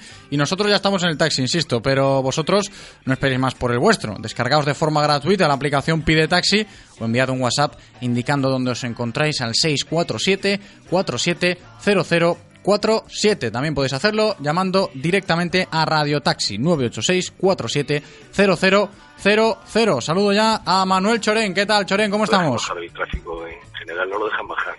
Hola, Chorén. Nosotros lo dejan bajar. Está a su bola Manuel Chorén. no nos escucha. Enseguida contactaremos de nuevo con Chorén a ver si retomamos la conexión. Y Dani Diz también. ¿Qué tal, Dani? Buenas tardes. ¿Qué tal? ¿Cómo estamos, Dani? Bien, bien. Oye, que estaba Chorén ahí hablando, no sé, no sé qué comentaba, ¿eh? Pues está en medio de una carrera, a lo mejor, sabe Dios. Está en medio ahí, está Igual patrullando nos la, pillamos en algo no adecuado, quién sabe, te puedo saber. está patrullando la, la ciudad muy metido, ¿eh? A ver si podemos... patrullando con a patrullando. No, a ver si lo podemos conseguir eh, recuperar la conexión con, con Chorén y que nos atienda para seguir, como decía, para hablando del Celta y poner la guinda al bloque celeste de- del día de hoy. Dani, que eh, los frentes están ahí, ¿no? Y lo comentábamos antes en la tertulia. El caso de, de Yago, que ha sido el protagonista hoy hablando desde Las Rozas después del entrenamiento de la selección española, pues eh, está preocupando ya a más de uno. El hecho de, de- que el futuro de Yago Aspas siga estando en, en ese hilo fino. Sí, yo también estoy, bueno, yo y más gente de los de mi círculo estamos preocupados. Yo estoy preocupado porque, bueno, eh, las declaraciones de Yago de un tiempo a esta parte son eh, lo que todos pensábamos que era una cosa que estaba hecha y que teníamos Yago aquí ya hasta el fin de los tiempos. Y bueno, y parece ser que, que hay dudas, que hay dudas. Eh, y bueno, eso evidentemente preocupa. Y sobre todo hay dudas, a lo mejor no tanto por la vertiente económica, sino también, que a lo mejor es lo que está utilizando Yago, pero sino también por el tema del proyecto deportivo que se presenta. Claro. Que son las mismas dudas que tenemos los aficionados, las mismas que tiene Yago, eso también es cierto. No, seguramente coincidan, ¿eh? Muchas de las dudas que pueda tener el propio Yago con su futuro eh, seguramente estén en la cabeza de muchos aficionados del, del Real Cruz Celta. Vamos a ver eh, si está Chorén ya con nosotros. ¿Qué tal, Manuel Chorén? ¿Cómo estamos? Hola, buenos días. Hola, ahora sí. ¿A qué andabas, Chorén? No, ¿dónde andabais vosotros? Yo os, escu- yo os escuchaba. Yo aquí, ¿eh? no, Yo sigo aquí presente, ¿eh? Aún me queda un ratito más. Hasta las 3 estaré, ¿eh? Y yo sentadito aquí en el. Así me gusta, pues todos contentos. Oye, Chorén, que decía Dani, esas preocupaciones que pueda tener el celtismo por Yago, seguramente pues el propio Yago también tenga esas dudas, ¿no? De cómo va a ser el proyecto o cuánto de ambicioso puede ser el proyecto del Celta este verano para encarar la próxima temporada, ¿no? Bueno, tenemos que, tenemos que pensar que el Celta es un equipo vendedor y tú imagínate que le llegaran hoy en día al Celta con 40 millones en la mano, Yagos, que es el referente ahora mismo del equipo, eh, nos gusta a todos y sabemos que sin Yago el Celta no funciona, pero 40 millones son 40 millones y el presidente nuestro mira mucho más el dinero que el jugador. Está claro que eh, los 40 millones pues estarían muy bien para el devenir económico del Celta. Lo que pasa que mucha gente se puede hacer esta cuestión, decir, poner encima de la balanza, ¿no? Los 40 kilos en un lado y el peso de Yago en el equipo en lo estrictamente deportivo. ¿Qué se puede hacer con esos 40 kilos o qué se deberían hacer con esos 40 kilos en caso de que Yago se marchase y e intentar solventar la baja, ¿no? Deportiva de, de Aspas, porque ahí está la papeleta complicada también y en parte las dudas que se generan en torno a, a este tema, Dani. Sí, pero volvemos a lo que yo te decía antes. Yo creo que el tema de Yago, más que los 40 millones, que no digo que no los valga, pero que es un jugador de 30, 31 años donde, donde efectivamente ha rendido hasta aquí en Vigo en casa, me extraña que pueda venir un club a darte 40 millones por Yago, que sé que los vale, ¿eh? no digo que no los valga. Pero yo creo que si tuviera un proyecto deportivo aquí, Yago ni se plantearía irse. Posiblemente sí renovar, sacar mm, lo mejor, si sea su último gran contrato aquí, no te digo que no. Pero eh, es curioso, yo creo que hace la semana pasada, cuando estuvo en Fiebre Maldini, eh, cuando le preguntaron por su mejor temporada, él no dijo esta, dijo esta temporada he metido más goles, pero mi mejor temporada fue el año que jugué con Nolito y Orellana. Es decir, que yo creo que Yago sí que mira mucho también lo que va a tener alrededor. Y yo creo que Yago, lo que decíamos tú y yo antes, eh, al igual que el resto de los celtistas, estamos preocupados por el proyecto deportivo que va a haber el año que viene. No, está claro, ¿eh? que el proyecto deportivo mueve todo lo que gira en torno al, al Real Club Celta. Y la pieza de este proyecto, la principal, por lo menos el banquillo, ya está decidida, es Antonio el Turco Mohamed, y veremos hasta qué punto cala ¿no? la llegada del argentino al banquillo del Celta, ya no solo a Yago Aspas, sino al resto de piezas que completan el puzzle celeste. Y os voy a preguntar por ello, no puede ser de otra manera. Manuel Chorén, sobre la llegada del nuevo técnico del Celta. Pues bueno, no lo conozco porque prácticamente ni aquí ni en Europa estuvo entrenando, estuvo entrenando en América y bueno, eh, ganó muchos títulos, pero no son las ligas de las ligas americanas no son como las ligas españolas y a nivel motivación hablan mucho que es muy parecido a es muy parecido a Berizzo, pero como entrenador no sé lo que puede dar lo que puede dar de sí en la liga en la liga española, ¿no? Ahí está un poco la, cuestión que hacíamos cuando ya se sabía que Juan Carlos Unzué se iba a marchar y la gente echaba sus cábalas, echaba sus cuentas sobre la llegada del nuevo entrenador, quién iba a ser, quién no iba a ser, la demanda que había, que conozca la Liga Española, que genere ilusión, eh, que vuelva a despertar eh, la ilusión en el celtismo, de nuevo un equipo con un poquito más de garra, de carácter, de intensidad. Todas estas demandas, pues el Celta ha intentado solventarlas con Antonio el Turco Mohamed. En este caso, Chorén, ¿a ti te ha solventado alguna de esas demandas? Pues ya te digo, pues no, no de momento no te puedo decir nada. Es cierto que, que el, el- el que no se conozca al técnico pues genera en, en mucha gente que, que sigue al Celta pues esta sensación como, como tiene evidentemente Choré, ¿no, Dani? El hecho de, de experimentar el, el proceso desconocido que hay detrás de la figura de Antonio Mohamed. Como- si me permites, te voy a contestar yo también la pregunta. que Claro, es que por eso quiero conocer la tuya también, la respuesta. Yo ni lo conozco, ni me ilusiona y espero equivocarme. Hombre, claro, por lo menos, ¿no? Por lo menos. Sí, claro, ni me, ni, ni me ilusiona, ni lo conozco y espero equivocarme. Y aparte, es lo que estamos hablando antes, si queremos un proyecto deportivo eh, que tire para arriba, que sea ilusionante, pues en principio el entrenador yo creo que al celtismo en general no le ilusiona. Porque tampoco es que haya ganado tantos títulos y hayan estado en equipos tan potentes en América. ¿eh? No, a ver, está claro que el currículum es el que es y los títulos los ha ganado, a pesar de que puedan pesar más o menos. Lo que pasa es que la incertidumbre está ahí y, y repetimos lo que llevamos comentando estos últimos días, ¿no? Que es Pero lógico. es que esa es la línea que estamos un poco viendo, perdona que te interrumpa, porque también, eh, que, oye, que, que sabes que ahora salen 80.000 nombres a la palestra y sabes cómo Pues es sí, esto. ya han salido, claro. Claro, pero se, se va Johnny al Atlético de Madrid y el que suena es Junca, que es un lateral izquierdo suplente en el Eibar.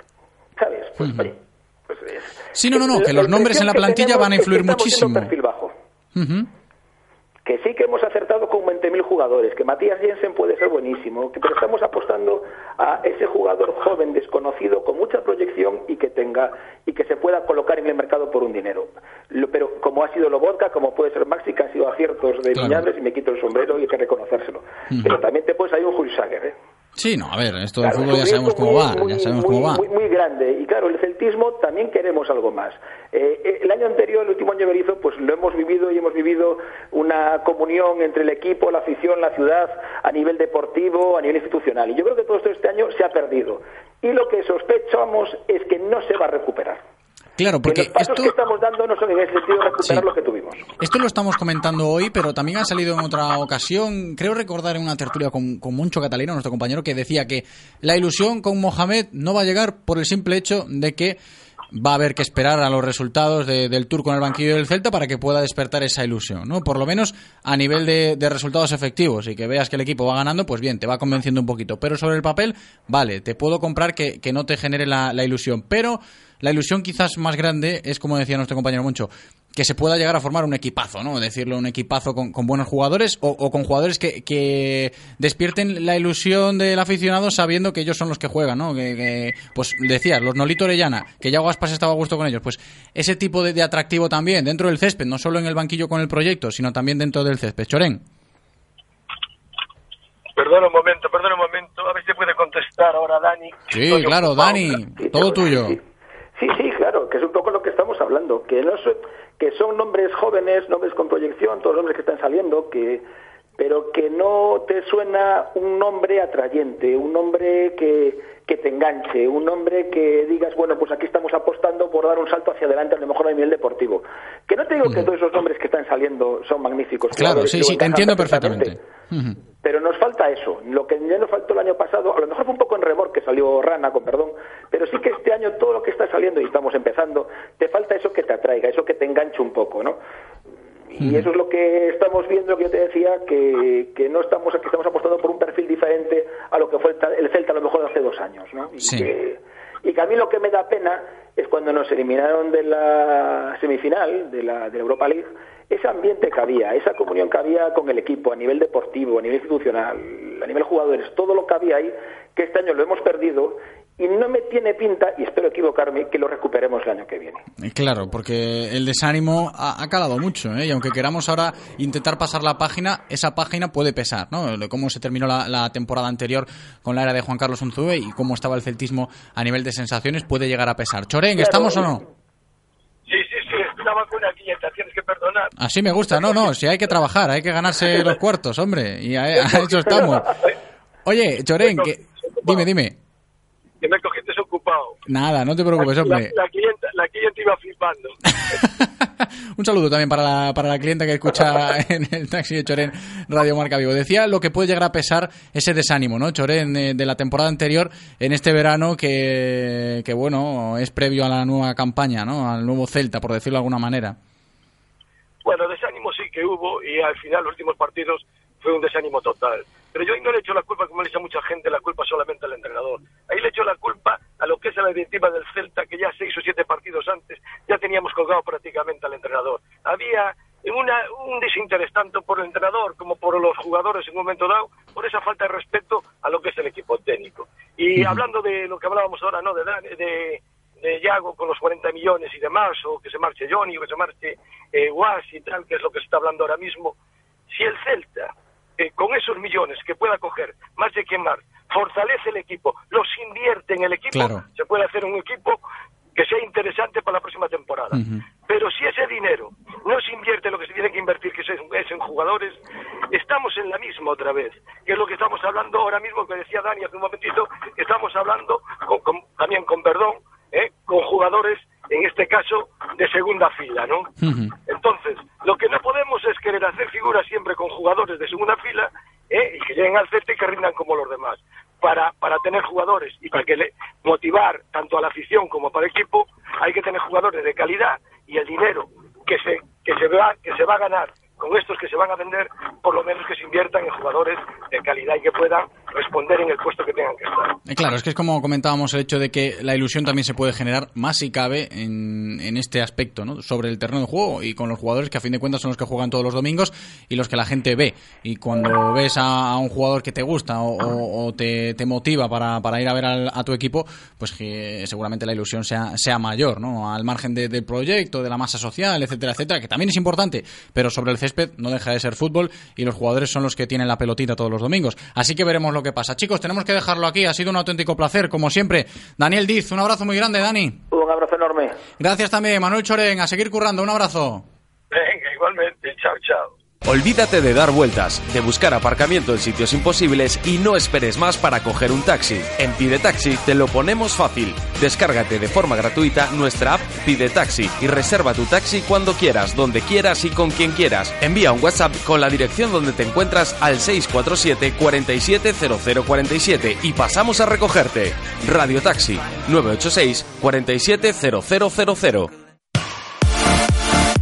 Radio Marca, el deporte que se vive. Radio Marca. ¿Te imaginas poder personalizar tu Nissan Juke como si estuviera en tu PlayStation? Nosotros sí. Por eso hemos creado el Nissan Juke GT Sport PlayStation Edición Limitada, porque hay emociones que superan los límites de la realidad. Ven a tu concesionario y descubre la gama Nissan Juke desde 12.900 euros financiando con Magic Plan 3D de RCI Bank. Nissan Innovation that excites. Rofer Vigo, carretera de Madrid 210 en Vigo, Pontevedra. Los mejores planes para disfrutar del fin de semana en Vigo te los contamos cada viernes a partir de las 2 de la tarde en nuestra sección Saborea el fin de semana con Mau. Los conciertos, los eventos y los actos culturales más importantes de nuestra ciudad los conoceréis gracias a Mau. Aquí, en directo Marca Vigo. En Radio Marca Vigo estrenamos nuevo WhatsApp para que tú también formes parte. Envía un mensaje de voz al número 680-101-642. Opina de lo que quieras y haz la radio con nosotros. Radio Marca, el deporte que se vive. Radio Marca. Directo Marca Vigo. José Ribeiro.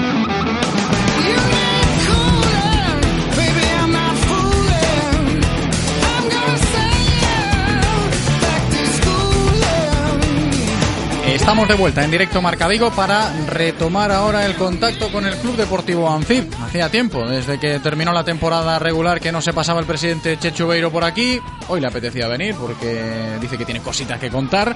Empezando por la clausura de las escuelas deportivas, por ejemplo. Chechu Beiro, ¿qué tal? ¿Cómo estás? ¿Qué tal, José? Buenas tardes. Bienvenido. Hacía tiempo, decía yo, desde que terminó la temporada. Allí hablábamos con Agustín que, bueno, ahora la actividad cesaba un poquito, pero la planificación a nivel de club eh, tiene que seguir existiendo, lógicamente. Sí, ahora en cuanto a planificación son de aquí a septiembre pues los meses más duros, ¿no? Toca sentarse con toda la plantilla, sobre todo con el entrenador y cuerpo técnico, programar temporada y, y bueno, son los meses más duros si cabe de, de la temporada para nosotros, no para la junta directiva. Yo decía, Chechu, que, bueno, interesante cuanto menos es, eh, por ejemplo, lo que habéis clausurado el otro día, ¿no? Las escuelas deportivas. Sí, eso es algo en lo que mm, nos gusta, eh, somos conscientes de que es nuestra base, de que es por lo que nació el club hace 35 años y ojalá no lo perdamos nunca, ¿no? Así, es, bueno, es en lo que más hincapié hacemos, tanto eso como las visitas a los colegios, porque creemos que es una labor importante, ¿no? Somos conscientes de que en Pontevedra no hay otras escuelas deportivas para personas con discapacidad como la nuestra, tanto de baloncesto como natación. Y bueno, por eso nos gusta volcarnos, nos gusta trabajar y que año a año pues haya más gente, ¿no? Más niños que vengan y, y practiquen deporte con nosotros. Sobre todo ahora que, que ya se han clausurado un año más, eh, las digo las escuelas deportivas y también las visitas a los colegios que eh, aprovecho para preguntarte lo bien que están funcionando y cómo han ido avanzando y evolucionando, ¿no? Desde que pues en su momento decidisteis emprender estos proyectos hasta la fecha. E imagino que, que seguirá hacia adelante, claro.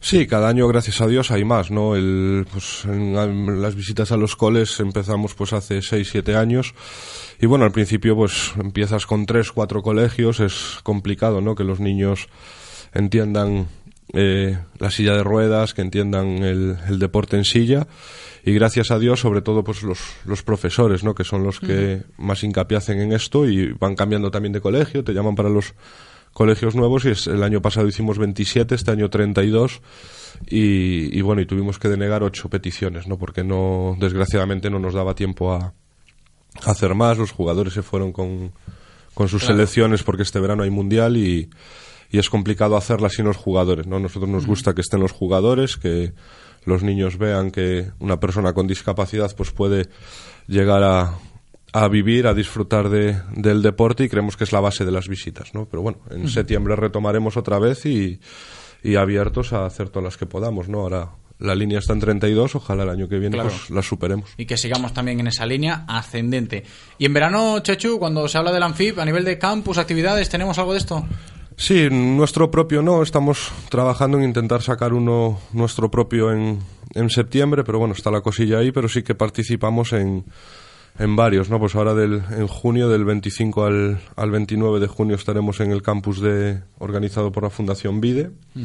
Estaremos todas las mañanas, bueno, de lunes a viernes, con los niños del campus multideporte. Una de las actividades pues es el, el baloncesto en silla de ruedas o el, o el deporte adaptado. ¿no? En- el 1 de agosto estaremos con Abertal también participando en, en su campus. Será más una charla, una introducción al, al deporte adaptado para todos los niños que, que participan en ese campus y después del 6 al 10 de, de agosto también estaremos con el Club Balonmano a Cañiza, pues bueno, otra vez lo mismo, ¿no? Enseñándole a los niños el, el deporte adaptado. Ahí, bueno, se hará más hincapié en el balonmano, que es algo que nosotros no, no tocamos, pero bueno, es un deporte que está bastante en auge en España, el, el balonmano adaptado, y por ahí, pues, también buscar colaboraciones y con todo el mundo, ¿no? Pues solemos colaborar con todo el que nos lo pide y dentro de- del margen que nos lo permita, pues nosotros encantados de, de colaborar, de seguir mostrando nuestro deporte y seguir mostrando que las personas con discapacidad pues también tienen derecho ¿no? a, hacer deporte y a hacer y a claro, practicar por campos. supuesto, y que la acogida es cada vez mayor. Sí, gracias a Dios, ¿no? Nosotros es algo que, que buscamos, ¿no? Es un poco com- como el tema de las visitas a los coles, ¿no? Es algo que queremos que cada año vaya más y llegar a, a cuantos más sitios podamos mejor, ¿no? Al final es, bueno, es lo que nos mueve, es por lo que, como te dije antes, ¿no? Por lo que nació el club hace 35 años y es algo que no nos cuesta porque lo hacemos encantados. Y nos decías antes, Chechu, pendientes este verano, ya no solo de todas las actividades que hemos comentado a nivel de baloncesto adaptado y de deporte adaptado en sí en, en general, sino también de ese mundial, ¿no? Del mundial de baloncesto en silla. Pendientes estaremos. Sí, estaremos, estaremos pendientes, ¿no? Sobre todo, pues, por gente que, que lo va a jugar, ¿no? Pues eh, lo va a jugar eh, Agustín, lo va a jugar Seli, lo va a jugar Franco, el jugador holandés que tuvimos esta temporada, lo va a jugar eh, Alessandrini, el, el chico argentino, que, que, bueno, ahí estaremos animando, ¿no? Aunque no renueven o no estén de cara a la temporada que viene, que aún no, no les hemos dado mucho la tabarra porque están centrados en lo que en lo que están, pero bueno, siempre es un orgullo, ¿no? Que de los ocho o siete jugadores que teníamos, pues cuatro estén en el mundial, la verdad que bueno, es algo que nos llena de orgullo y que decimos muchas veces también, ¿no? Que no solo nos gusta que triunfen con nosotros, sino también que triunfen con sus selecciones, que eso al final es, es bueno para todos. Ya casi casi nos lo has descifrado, ¿no? El hecho de, de cómo está la situación a nivel de, de contratos y de fichas en el Anfib, pensando ya en el próximo curso, todavía es pronto, ¿no, Chechu? Sí, nosotros lo primero que queremos cerrar, como siempre, es al, al cuerpo técnico, ¿no? Y sobre todo a, a César, ¿no? Es, creemos que es el, el eje fundamental de este proyecto y para nosotros es fundamental, ¿no? Primero cerrarlo a él, o el, bueno, él y, y el cuerpo técnico con, con Pablo y Noé y a partir de ahí, pues, ver sus opiniones, conocer sus valoraciones y, y a ver qué hacemos de cara al año que viene, ¿no? Sabemos que va a ser difícil, no tanto a lo mejor por las condiciones económicas que nos ponga, sino porque, bueno, sabemos que este año fue muy duro para él como entrenador, como cabeza pensante de esto, pues estar toda la temporada con cinco, seis, siete jugadores para un entrenador es muy complicado y al final, pues yo creo que los tiros van a ir más por ahí, ¿no? Que le podamos dar un, un grupo de trabajo o que le podamos dar unos mimbres, unas bases para poder trabajar tranquilamente y no que no sea un año como el que fue, que la verdad que en cuanto a eso pues fue un poco catastrófico. Y todas las noticias que vayan sucediéndose en torno al Anfib, aquí las contaremos, como siempre, en Radio Marca Vigo. Chechu Beiro, presidente, muchísimas gracias. A vosotros como siempre, José.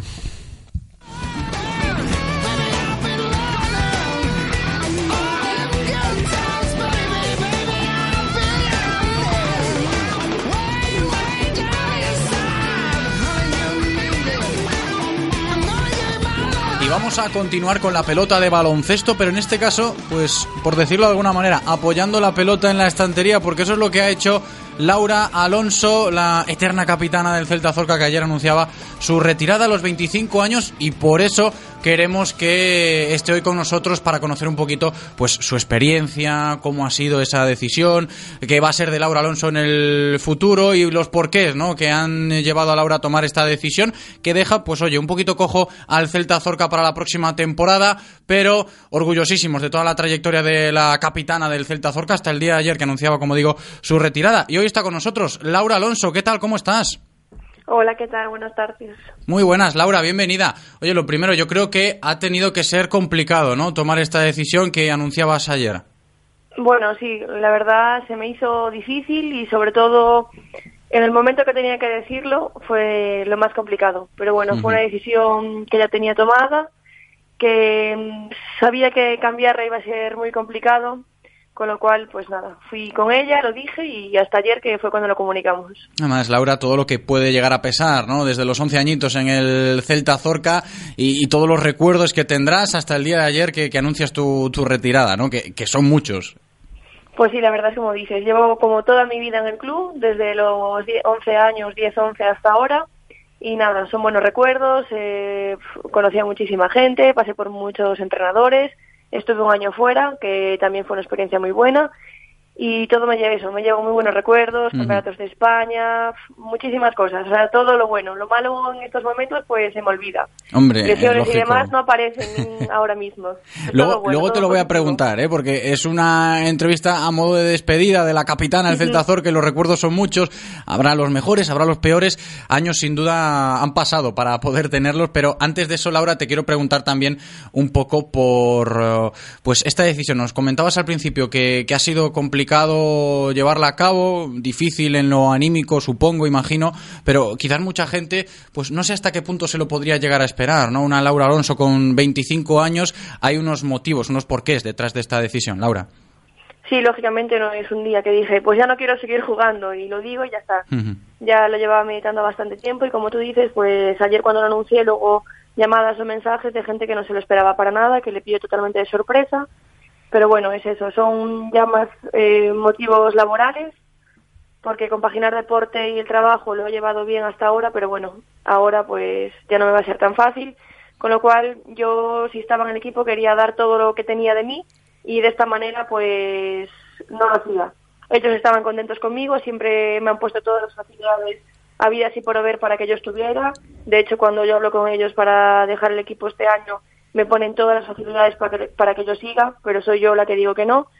Pero bueno, como, eh, o sea, tomo esa decisión, pero sigo formando parte del club, no me no lo dejo de todo. Entonces seguiré formando parte, con lo cual, pues, también tampoco es una super despedida muy, muy triste, lógicamente como jugador así, pero bueno, yo seguiré con ellos, eh, seguiré ayudándoles en todo lo que pueda, pero desde otro lado. Por eso te iba a comentar también, ¿no? Por el rol en tu futuro. ¿Nos comentas ligada al Celta Zorca también? Sí, sí, yo ahora estaré en el staff técnico, ya no como jugadora, sino veré el baloncesto desde otro lado. Pero que igual bueno, se sufre ya- más, ¿eh? Pues lo que te iba a decir. Tengo experiencias así como delegada o así en campeonatos de España juniors que pude ir algún año y la verdad que se sufre. El baloncesto se ve distinto desde ese punto de vista, se trabaja muchísimo también, también tienes muchas responsabilidades, vamos, que es todo muy completamente distinto, pero se sufre. Y nos contabas- mucho, quieres ir tú a jugar a la Sí. pista, saltar tú, pero no va a ser posible. Nos contabas, Laura, hace nada el hecho de, de que el Celta Zorca, cuando se entera de que vas a tomar esta decisión de, de retirarte y de dejar el equipo a nivel profesional como jugadora y como capitana, lógicamente, ellos te ponen las facilidades, ¿no? Pero me gustaría también conocer un poco, pues, esas palabras de, de Cristina Cantero, la entrenadora, o de Carlos Colinas, el director deportivo del club, porque entienden que puede llegar a ser muy importante la pérdida de una jugadora tan vital como lo es Laura Alonso, como lo ha sido estos últimos años y, sin ir más lejos, esta última temporada tan exitosa para el Celta Zorca. Sí, bueno, yo como ayer decía en la despedida, siempre he intentado eh, demostrar los valores que el club y la gente que me ha entrenado y bueno y demás gente que forma parte del club me enseñaron. Entonces, como ellos decían que la capitana, pues yo siendo capitana aquí estos últimos años, he intentado hacer lo mejor posible, demostrar, no demostrar, sino ser lo que como soy yo. Y bueno, yo creo que ellos estaban contentos, pero bueno, la figura de capitana la tendrá otra hora en el equipo, que seguro que va a ser muy, muy bien igual. Y yo, eso, al estar en el staff técnico, pues le echaré una mano y que tampoco desaparezco, ¿sabes? Que estaré allí para todo lo que necesiten, no con tanta carga como hasta ahora, porque va a ser imposible y no voy a estar tanto tiempo con ellas, pero bueno, les ayudaré en todo, estaré con ellas y también formaré parte como del equipo, entre comillas. Oye, Laura, ¿y cómo se lleva esto de que el club anuncie, después de tu retirada, que el dorsal número 9 que tú has llevado a la espalda se retire históricamente? ¿Queda ahí el 9 de Laura Alonso para la historia? Pues sí, la verdad ayer cuando lo dijo Carlos no me lo esperaba para nada. Estoy muy orgullosa y bueno, pues no tengo palabras para decir lo que siento por eso porque la verdad es mucho orgullo y sé que son muchos años de trabajo atrás y solo tengo palabras de agradecimiento hacia ellos. Y lo que te comentaba antes, Laura, si ahora nos tenemos que poner nostálgicos a pensar en los recuerdos, para ti en todos estos años, como en la base y en lo profesional, ¿eh? en el equipo senior también, igual vale también pues esta última temporada tan exitosa, veremos, como mejor recuerdo que has tenido con la camiseta del Real Cruz Celta en el equipo de baloncesto femenino. Bueno, pues a nivel personal, ya quitando lo deportivo, pues toda la gente que he conocido y todos los amigos que me llevo, que la verdad que son muchos. Y nada, a nivel deportivo, pues todas las experiencias de campeonatos, eh, ahora la fase, que es el más reciente, es el que se me viene a la mente, no he pensado en ningún otro, pero bueno, son todos los buenos momentos que he pasado. Y nada, la verdad que también los malos que nos hicieron ser mejores. Claro, porque Eh, eso también es un poco la, la filosofía del Celta Zorca estas últimas temporadas, ¿no? Sí, sí, yo dur- días duros entrenamientos, me acuerdo entrenar en el Cubi, allí que casi nevaba, un hielo en la pista de atletismo y nosotras corriendo, vueltas de ropa hasta arriba para no pasar frío.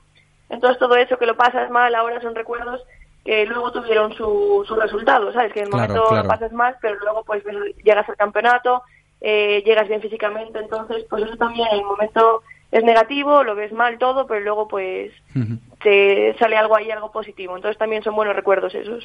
Laura, y ahora que nos has contado que los toros la próxima temporada se van a ver desde la barrera, el baloncesto desde fuera, eh, seguramente se va a sufrir un poquito más. Y te quiero preguntar cómo a día de hoy puedes dilucidar un poquito el futuro de este Celta Zorca, las conversaciones cuando se habla de esto, ya cuando pusimos el broche final, hablamos con Cantero, hablamos con algunas de las jugadoras, la intención, con Carlos Colinas también, la intención puede llegar a ser la de mantener en la medida de lo posible el bloque para intentar por lo menos eh, repetir otra buena temporada. ¿Tú cómo lo ves o cómo lo intuyes el próximo curso para el Celta Zorca? Bueno, eso ahora ya está en manos de el director deportivo, entrenadora y demás, los que se encargan de ellos. Estoy seguro de que van a hacer un buen grupo, que va a ser súper competitivo como este año, con lo cual lo dejo de su mano, confío completamente, completamente en ellos y nada, seguro que sale un buen grupo y intentaremos yo creo que llegar a la fase y todo igual que este año. Esperemos que así sea. Laura Alonso, oye, muchísimas gracias por atendernos y muchísimas gracias por todos estos eh, buenos años de baloncesto que nos has regalado y que te vaya muy bien en los proyectos futuros. Enhorabuena por la trayectoria y ha sido un auténtico placer. Un abrazo muy grande, Laura. Muchísimas gracias a vosotros. Radio Marca, el deporte que se vive. Radio Marca. ¿Conduces o disfrutas conduciendo? En Autorosas no solo vendemos coches, vendemos experiencias para aquellas personas que viven la conducción como un placer y no como un simple desplazamiento. BMW, Mercedes, Audi, Porsche, Autorosas. En carretera de Madrid después del seminario. 35 años de pasión nos avalan. Sponsor oficial del Real Club Celta de Vigo. Autorosas. Disfruta conduciendo. Tarjeta roja para el utillero. ¿Para el comentarista? ¿Para el árbitro? Sí, roja para todos. Vea por todo con la tarjeta roja de Mediamar y gánate hasta 500 euros. Entérate de todo en mediamar.es. Descarga ya la app de Radio Marca Vigo. Las últimas noticias del Celta, interacciones con los colaboradores, radio online, podcast del programa y mucho más. Para Android e iOS. Llévate la radio que hace afición a todas partes. Radio Marca, el deporte que se vive. Radio Marca.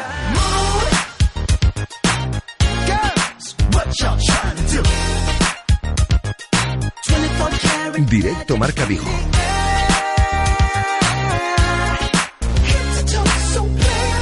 José Ribeiro.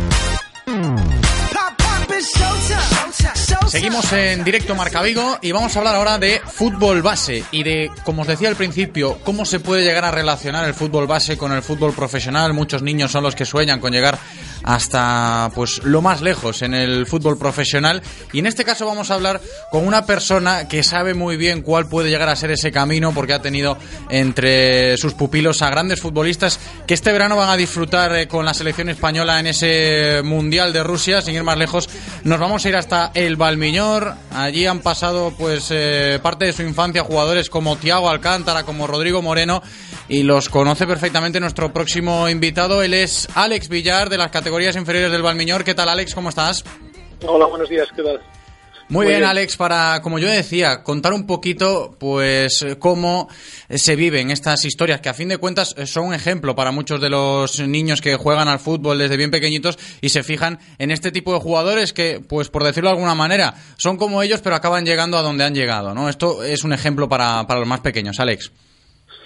Sí, la verdad para, para nosotros en el club pues es un, un orgullo y un espejo para todos los niños, o sea, toda la gente que ha estado aparte, bueno, pues bastante cercano, porque han pasado pocos años. eh, todos los niños que tenemos en el club es una referencia muy muy cercana que les sirve de espejo para ver si para, para poder enseñarle ese camino o hacerle hacerle más real ese posible camino que, tienen por delante. No, porque Alex, además, estos chicos, además estos chicos pues de vez en cuando pues hasta incluso nos hacen una visita aquí, tienen un hermano un hermano que juega con nosotros y pues de vez en cuando los tenemos por aquí, sí, los, son muy muy cercanos a los niños. Claro, Eh, lo que te iba a comentar es que el, el recuerdo de, pues en este caso, están con la selección española, ¿no? Tiago y, y Rodrigo, eh, cuando ellos estaban aquí no está tan lejos, ¿no? Es demasiado fresco, por eso quizás se aumenta un poquito más eh, este sentimiento que estamos hablando ahora. Sí, sí, sí, es lo que es lo que te estaba diciendo. O sea, aquí hay mucha gente que aún se acuerda de ellos, o sea, que los vio jugar. O sea, hay gente, hay chavales que están con nosotros, pues entrenadores que, que fueron compañeros de ellos, chavales que, que jugaron, que siguen viniendo por aquí como están con el club. Eh, o sea, es muy, muy cercano, muy, cercano. Muchos pudimos disfrutar del fútbol de ellos. Hombre, está claro, ¿no? Y cuando te fijas ahora, tú que los has tenido de, de pequeños y, y los ves ahora y los veremos todos en la selección este verano, a- tanto a Tiago como a Rodrigo, en su paso por, antes era Eureka, ¿no? Ahora va el Miñor, pero eh, sí que es cierto, Alex, que tú lo puedes apreciar mejor que nadie, ¿no? La evolución que han tenido estos chicos ahora futbolistas profesionales. Eh, realmente eran jugadores con un talento innato, pero brutal. O sea, cuando llegaron aquí ya veías que, que pocos jugadores de ese nivel. O sea, si recuerdas echar- la vista atrás y ves todo lo que pasó por aquí, y dices, bueno, pues así hay jugadores puntuales, pero realmente ya los veías y eran de un nivel, eh, pero muy, muy, muy alto. So, es cierto que luego el camino que hay por delante, pues nunca sabes lo que va a pasar, es una cosa muy incierta y que hay muchas, muchas variables que pueden influir en que uno llegue o no llegue a ser futbolista Claro. de élite. Pero bueno, en estos casos sí que eran dos chicos, eh, al igual que su hermano, el hermano de Tiago, que eran de un talento pero pero bestial. No, está claro bien, que... ori- bien orientados también, o sea, bien orientados. Es decir, una familia que la acompañó en cuanto a, a, la- a amueblarles un poquito, a tenerlos con los pies en la tierra, a, a- a marcarle unos valores pues importantes para, para poder llegar arriba. No, está claro que cuando hablamos de este tipo de trayectorias, eh, luego para seguir trabajando con ellas, porque seguramente esto del, del fútbol base continúa, ¿no? Y como Tiago y como Rodrigo, pues en el futuro llegarán más eh, jugadores al fútbol profesional. Pero a la hora de inculcarle los valores a los niños o de que estas historias como la de Tiago y Rodrigo con la selección saliendo de Eureka de donde salieron puedan servir de ejemplo hay muchos otros factores no por eso aprovecho la, conversación que estamos manteniendo Alex para hablar de este proceso en el fútbol base que es muy complejo tanto para los chavales como para los propios entrenadores Sí, eso es lo que estás diciendo. O sea, nosotros tenemos claro eh, el, trabajo técnico, digamos, el trabajo, el trabajo más eh, más específico de fútbol es un trabajo que bueno, que está ahí, que se, que muchos sitios lo hacen, que no es no es complejo, no es complejo. Hay que dedicarle mucho tiempo, mucho mucho cariño, mucha mucha dedicación, eh, tener una estructura, una estructura, unos medios que te puedan ayudar y eso no es lo más complejo. Luego pues hay valores, hay una serie de trabajo de, de- de estar bien asentado, bien amueblado, que tener muy la cabeza muy centradita en lo que estás haciendo, no desviarte de, los objetivos. Eso, eso es lo más complejo, quizá. Eso es lo más complejo. Y, y el tesón, porque la competencia es brutal. O sea, futbolistas hay debajo de Claro. una patada una piedra y salen 100. Entonces esto es, es- hay que tener una constancia, un trabajo, una dedicación que, que no es fácil. Hombre, Y seguramente- Implica muchos, sacri- implica. Sí, seguramente Alex, a ti te pregunten por eh, futbolistas que, que hayas tenido en, en tus equipos, que hayan llegado a, a lo más alto, en este caso, pues te, te vienen a la cabeza lo que, lo que comentábamos antes, ¿no? El caso de Rodrigo, el caso de Tiago Alcántara, Rafiña, pero si tú tuvieras también que, desde tu experiencia, pues eh, escoger ese proceso de jugadores que han crecido contigo y que luego has visto que, que han llegado o que, o que parece que van bien encarrilados en el mundo del fútbol, ¿tienes más experiencias de estas? Sí, sí, nosotros tenemos, eh, si ves el, eh, chavales que en su edad, en la edad que ellos pasaron por aquí, que hayan tenido pues el talento comparable a un talento de ellos, eh, ha habido chavales, a lo mejor pues no, no al nivel tan tan alto, pero a un nivel parejo sí que hemos tenido niños, jugadores, pero lo que te digo, o sea, luego el camino se va desviando, yo te puedo hablar, está, pues ahora el más reciente, por ejemplo, Santi Comesaña, que está en el. Rayo, de un talento brutal, pero yo recuerdo a jugadores pues, como Pedro Vázquez, que ha pasado por el Corujo, como Antón Vicente, que está en el Corujo, ha estado Borja Fernández, el que estaba en el Celta, jugadores que, que le veías eh, mucho talento y otros muchos que ni siquiera han llegado a esos niveles de segunda B y de segunda, que cuando eran niños tenían ese talento, pero por, esos, por esa multitud de Claro. factores que hay, pues eh, o han tenido otros, otras motivaciones, otros intereses, o han tenido algún tipo de problema o algún tipo de, de cosa que los ha desviado de estas cosas. Pero sí que hay niños que los ves con un talento brutal, pero este camino es muy largo. No, y hablamos de la base en este caso del Valmiñor, ¿eh? de la antigua Escuela Deportiva de Fútbol Base Eureka, ahora Valmiñor, y mucha gente se puede preguntar, oye, a mí me hablan del Eureka, me hablan del Valmiñor, y es lógico, se me viene a la cabeza el nombre de eh, Tiago Alcántara, Rafiña Alcántara, Rodrigo Moreno, y mucha gente puede llegar a preguntarse, oye, ¿cuál es la clave, no? ¿Cómo se trabaja en esta Escuela de Fútbol Base del Concello Vecino aquí en el Valmiñor, Alex?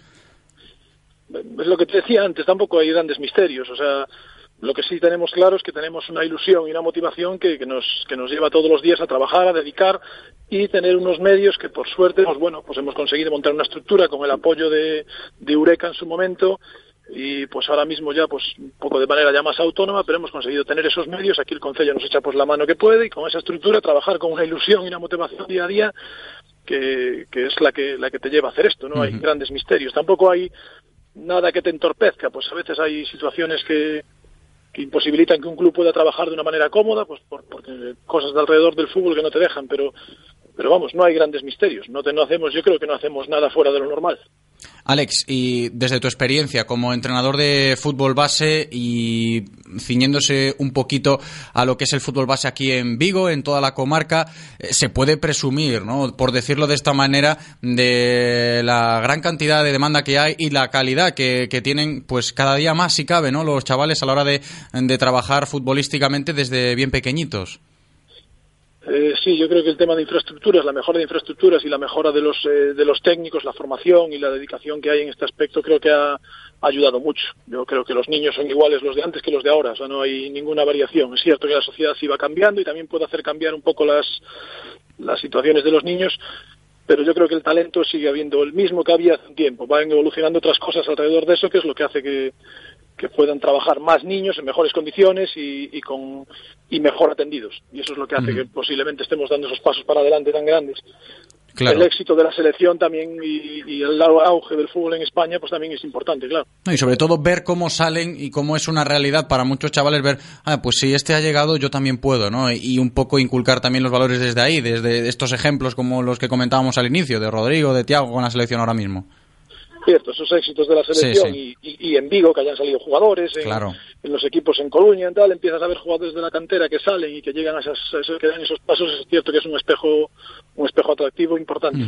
Alex, y una última cuestión. Antes de despedirnos, quizás un poquito entre paréntesis, porque está al margen de todo lo relacionado con el fútbol base, con la escuela del Valmiñor desde la base, estos ejemplos de Rodrigo y Tiago con la selección. Es un poco lo que está pasando ahora mismo en, el entorno del Valmiñor, en este caso con el primer equipo, con el tema del Nigrán. ¿Sabes algo? Si, si esto va para adelante, si se va a hacer cargo el, el Valmiñor del Nigrán o del Nigrán del Valmiñor, todo esto relacionado entre estos clubes. Situación delicada del Nigrán, lo contábamos aquí la semana pasada en palabras de protagonistas. ¿Puedes avanzarnos algo, contarnos algo de cómo está la situación en este sentido, Alex? Pues si te digo la verdad, ahora mismo está, está el tema un poco, un poco parado. Sabemos que el Nigrán sí está en el momento de tomar una decisión de si, si continúa, si no continúa, parece ser que no, al final no va, parece ser que no va a continuar, que no, que no consiguen sacar, mantener el club. Pues no sabemos, estamos viendo si, si, si en caso de que ellos no continúen, si continuarlo de, con su club, si crear otro, o, o sea, montar otro equipo eh, mayor. Estamos en esa incertidumbre en este momento que no sabemos cómo va, cómo va, cuál va a ser el siguiente paso, digamos. Claro. Pero, pero vamos, sí que ese hueco que queda vacío, pues igual conviene, conviene llenarlo, a ver la demanda. Nosotros un poco funcionamos también en función de la demanda que pueda haber. Creo que a nivel social tenemos que cubrir esas cosas. Si hay demanda y hay chavales que, pues que quieren, te piden, quieren jugar, quieren tener tal, nosotros nos vemos un poco en la obligación a lo mejor también pues de, de cubrirla esa demanda. Realmente tenemos que hacer esa labor social pero bueno, tampoco es algo que nos planteemos como una necesidad, como algo que, como un objetivo. Nosotros somos un club de cantera y, y realmente los chavales que están saliendo ahora mismo de Juvenil División de Honor, que salen de estas categorías, pues están saliendo equipos de tercera división, de segunda B, de preferente. Pero bueno, también es cierto que queremos preocuparnos de que si hay niños con un nivel un poquito inferior y necesitan, necesitan tener un equipo, pues tenemos que proporcionárselo y tendremos que hacerlo y tendremos que, que cubrir ese hueco. Pendientes estaremos. Pendientes En eso, estaremos. en eso estamos. Alex Villar, muchísimas gracias por atendernos y por compartir esa historia tan bonita ¿eh? de fútbol base, fútbol profesional hoy en directo Marca Vigo. Un abrazo muy grande, Alex. Muchas gracias igualmente. Un saludo.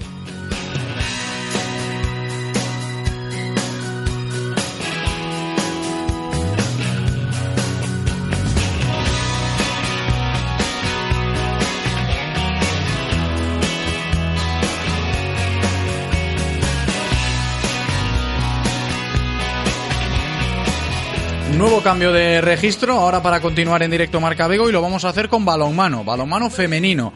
Y el broche final que le han puesto a la temporada este pasado fin de semana las chicas del Mecali Atlético Guardés en la máxima categoría del balonmano femenino a nivel nacional. Afrontaban este curso como las vigentes campeonas de liga y lo han terminado defendiendo hasta el final ese título que pues finalmente no se pudo revalidar pero que se ha cerrado el curso con un meritorio subcampeonato en la Liga Guerreras Iberdrola. Y para hacer balance de todo esto estamos ya con el presidente del Mecali Atlético Guardés, José Manuel Silva. ¿Qué tal? ¿Cómo estás? Bienvenido. Hola, ¿qué tal? Buenas tardes. Muy buenas tardes, José Manuel. A pesar de que el título no se ha revalidado, como hemos comentado, el subcampeonato es tremendamente meritorio y yo creo que se ha firmado un buen año. Sí, por supuesto. Eh, desde luego, ya pensando que el año pasado fue un éxito rotundo, volver casi a, a revalidarlo este año, pues tiene también su mérito. Las jugadoras y el cuerpo técnico se merecen un 10 y ahí están. Sobre todo teniendo en cuenta la trayectoria del, año pasado, lo que consiguió el Mecali el año pasado y como tú decías también, ¿no? lo que se ha intentado mantener este año, que finalmente así ha sido. Sí, pero sobre todo eh, la ilusión que estas jugadoras ponen en cada partido y, con el apoyo de la afición son las que llevan a este club hasta estos éxitos que está consiguiendo en estos últimos años. No, y haciendo balance de, de esta nueva temporada, subcampeonato, se viene de donde se viene, de ganar el título de liga la, la pasada campaña y, y estar ahí siempre en los puestos de, de arriba, consiguiendo cosas importantes, también en, los competiciones, en las competiciones europeas, presentes, en competiciones coperas. ¿Esto qué significa? Y en palabras del presidente, eh, pues eh, bienvenido sea para el club, ¿no? Para un Mecali Atlético Guardés que sigue afianzándose y sigue creciendo en este sentido. Sí, pero no solo para el club, es para el pueblo, es decir, lleva el nombre de la Guardia pues por toda España y, y- y, desde luego eh, codearse con equipos.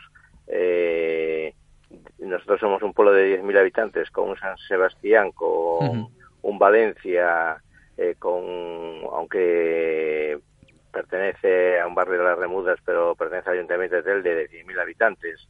Eh, en- desde luego en Gran Canaria solo hay un equipo en esta categoría eh, y con el apoyo que tienen, pues que nosotros que somos, un repito, de, de pueblo, pero muy orgullosos de ello, pues que estemos ahí arriba es un éxito extraordinario. Y lo que ayuda al balonmano como deporte que el Guardés esté ahí.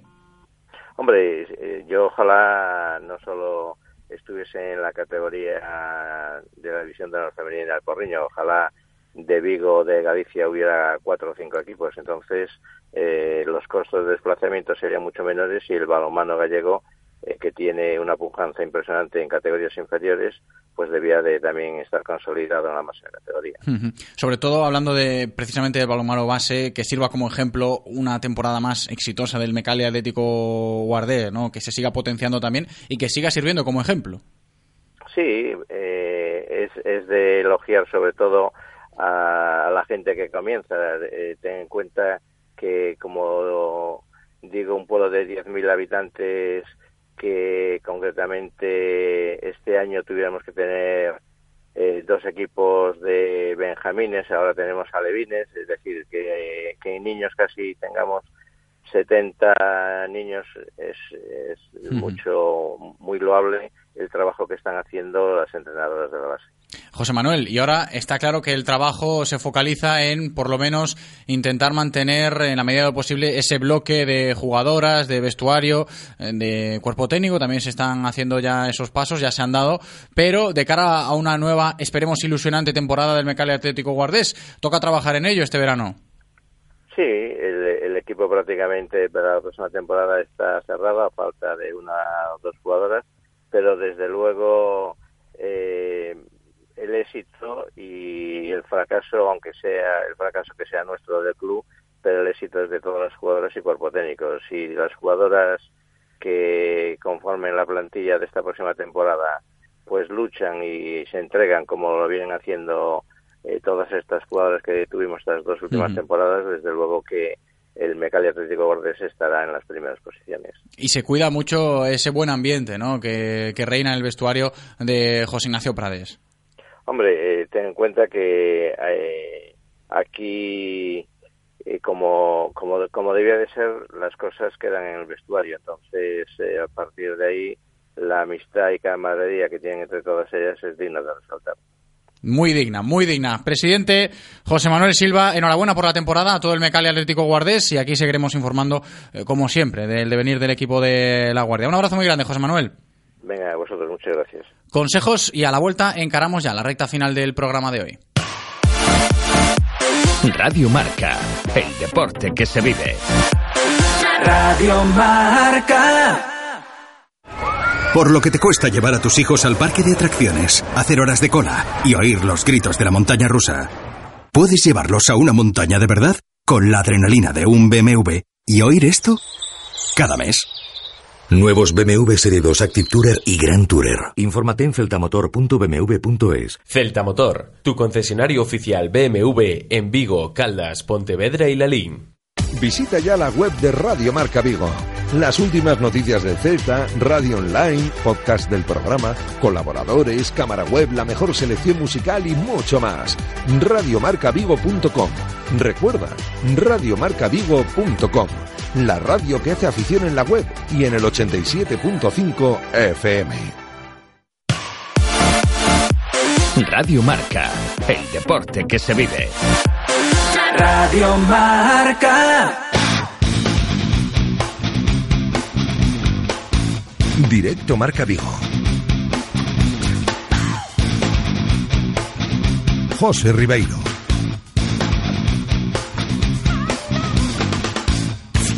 Y vamos a terminar el programa de hoy con un tema que tenemos en el tintero desde el pasado viernes y del que hoy sí que podremos hablar finalmente y es un tema importante para el crecimiento de un club como el Club de Piragüismo Olívico, al gozar ya de nuevas instalaciones, pasito adelante en este sentido y a seguir creciendo tanto el club como este deporte en nuestra ciudad. Saludo ya al presidente del Club de Piragüismo Olívico, Javier Herrera. ¿Qué tal? ¿Cómo estás?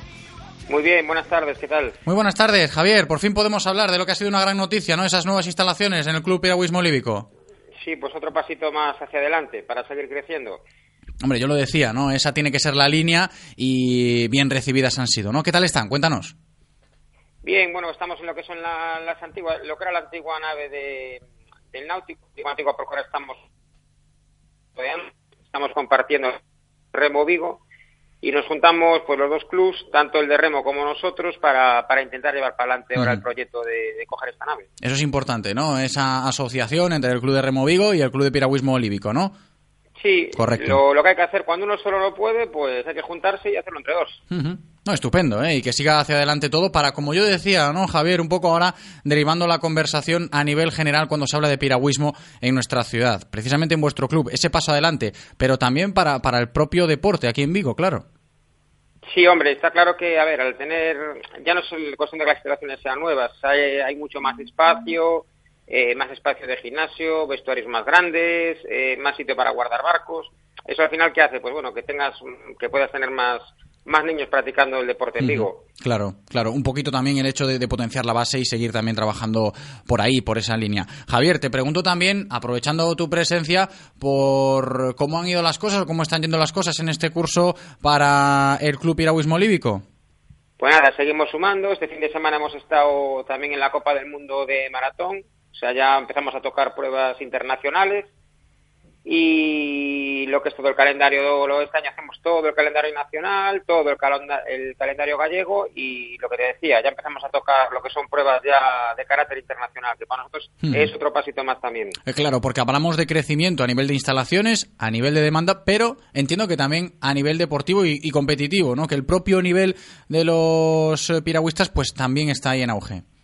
Sí, una cosita lleva a la otra. O sea, tú al final pues vas creciendo en instalaciones, en niños, en no tan niños. Y oye, cuantas más cosas le das, pues también van, van viniendo más resultados que al final pues acabas pues lo que, lo que hablábamos. Empezando, empezando como empezamos, con un calendario a nivel autonómico. Claro. Ya el año pasado nos metimos en un calendario nacional completo. Y ahora ya empezamos lo que te decía, tocar ya pruebas de carácter internacional. Y Y, sobre el año que viene alguna sorpresa vendrá también. Eso te iba a preguntar antes de despedirnos también, pero sobre todo que vayan acompañando esos resultados y en las competiciones el nivel esté ahí siempre, ayuda, ¿no? A seguir creciendo y a seguir manteniendo esta línea, claro. Sí, a ver, aquí es lo de siempre. Si tú a los chavales le das, luego ellos te dan también. O sea, si tú le das la opción, tienes buenos entrenadores, tienes buenas instalaciones, eso al final se nota y, y se ve se ve en el día a día. Van pasando los años Claro. y cada vez estás un poquito más metido. Javier, y aprovechando que hemos hecho un repaso de, de lo que ha sido, lo que está siendo la actualidad del Club de Piragüismo Olímpico, eh, lo que decías antes, también tenemos que mirar un poquito hacia esas metas, hacia esos objetivos ¿no? que se marca el propio club. Sí, ahora, aparte de lo que son las competiciones, ahora en- para el mes que viene tenemos aquí nosotros que ya todos los años lo hemos hecho y este año también una prueba del Campeonato Gallego de, de Ujú. Calla de Mar, el día 7 de julio, en lo que es en, cuadrando con el Vigo Sices. Y también haremos una prueba aquí ya nosotros de, de lo que es también el calendario gallego de Calla Polo. Que Estupendo. también no, no todo es competir, también hay que pues hacer competiciones aquí para que la gente también vea el deporte aquí. Hombre, claro, acercarlo un poquito más para, insistimos, seguir creciendo también a nivel de piragüismo en la ciudad de Vigo. Javier Herrera, muchísimas gracias por atendernos. Un abrazo. A vosotros, por estar atentos a nosotros.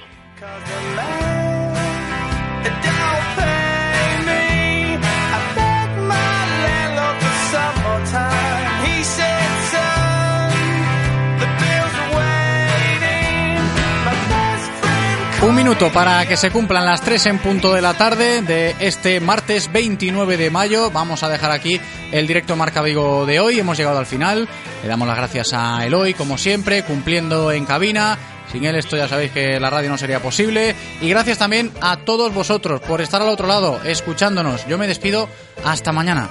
Chao.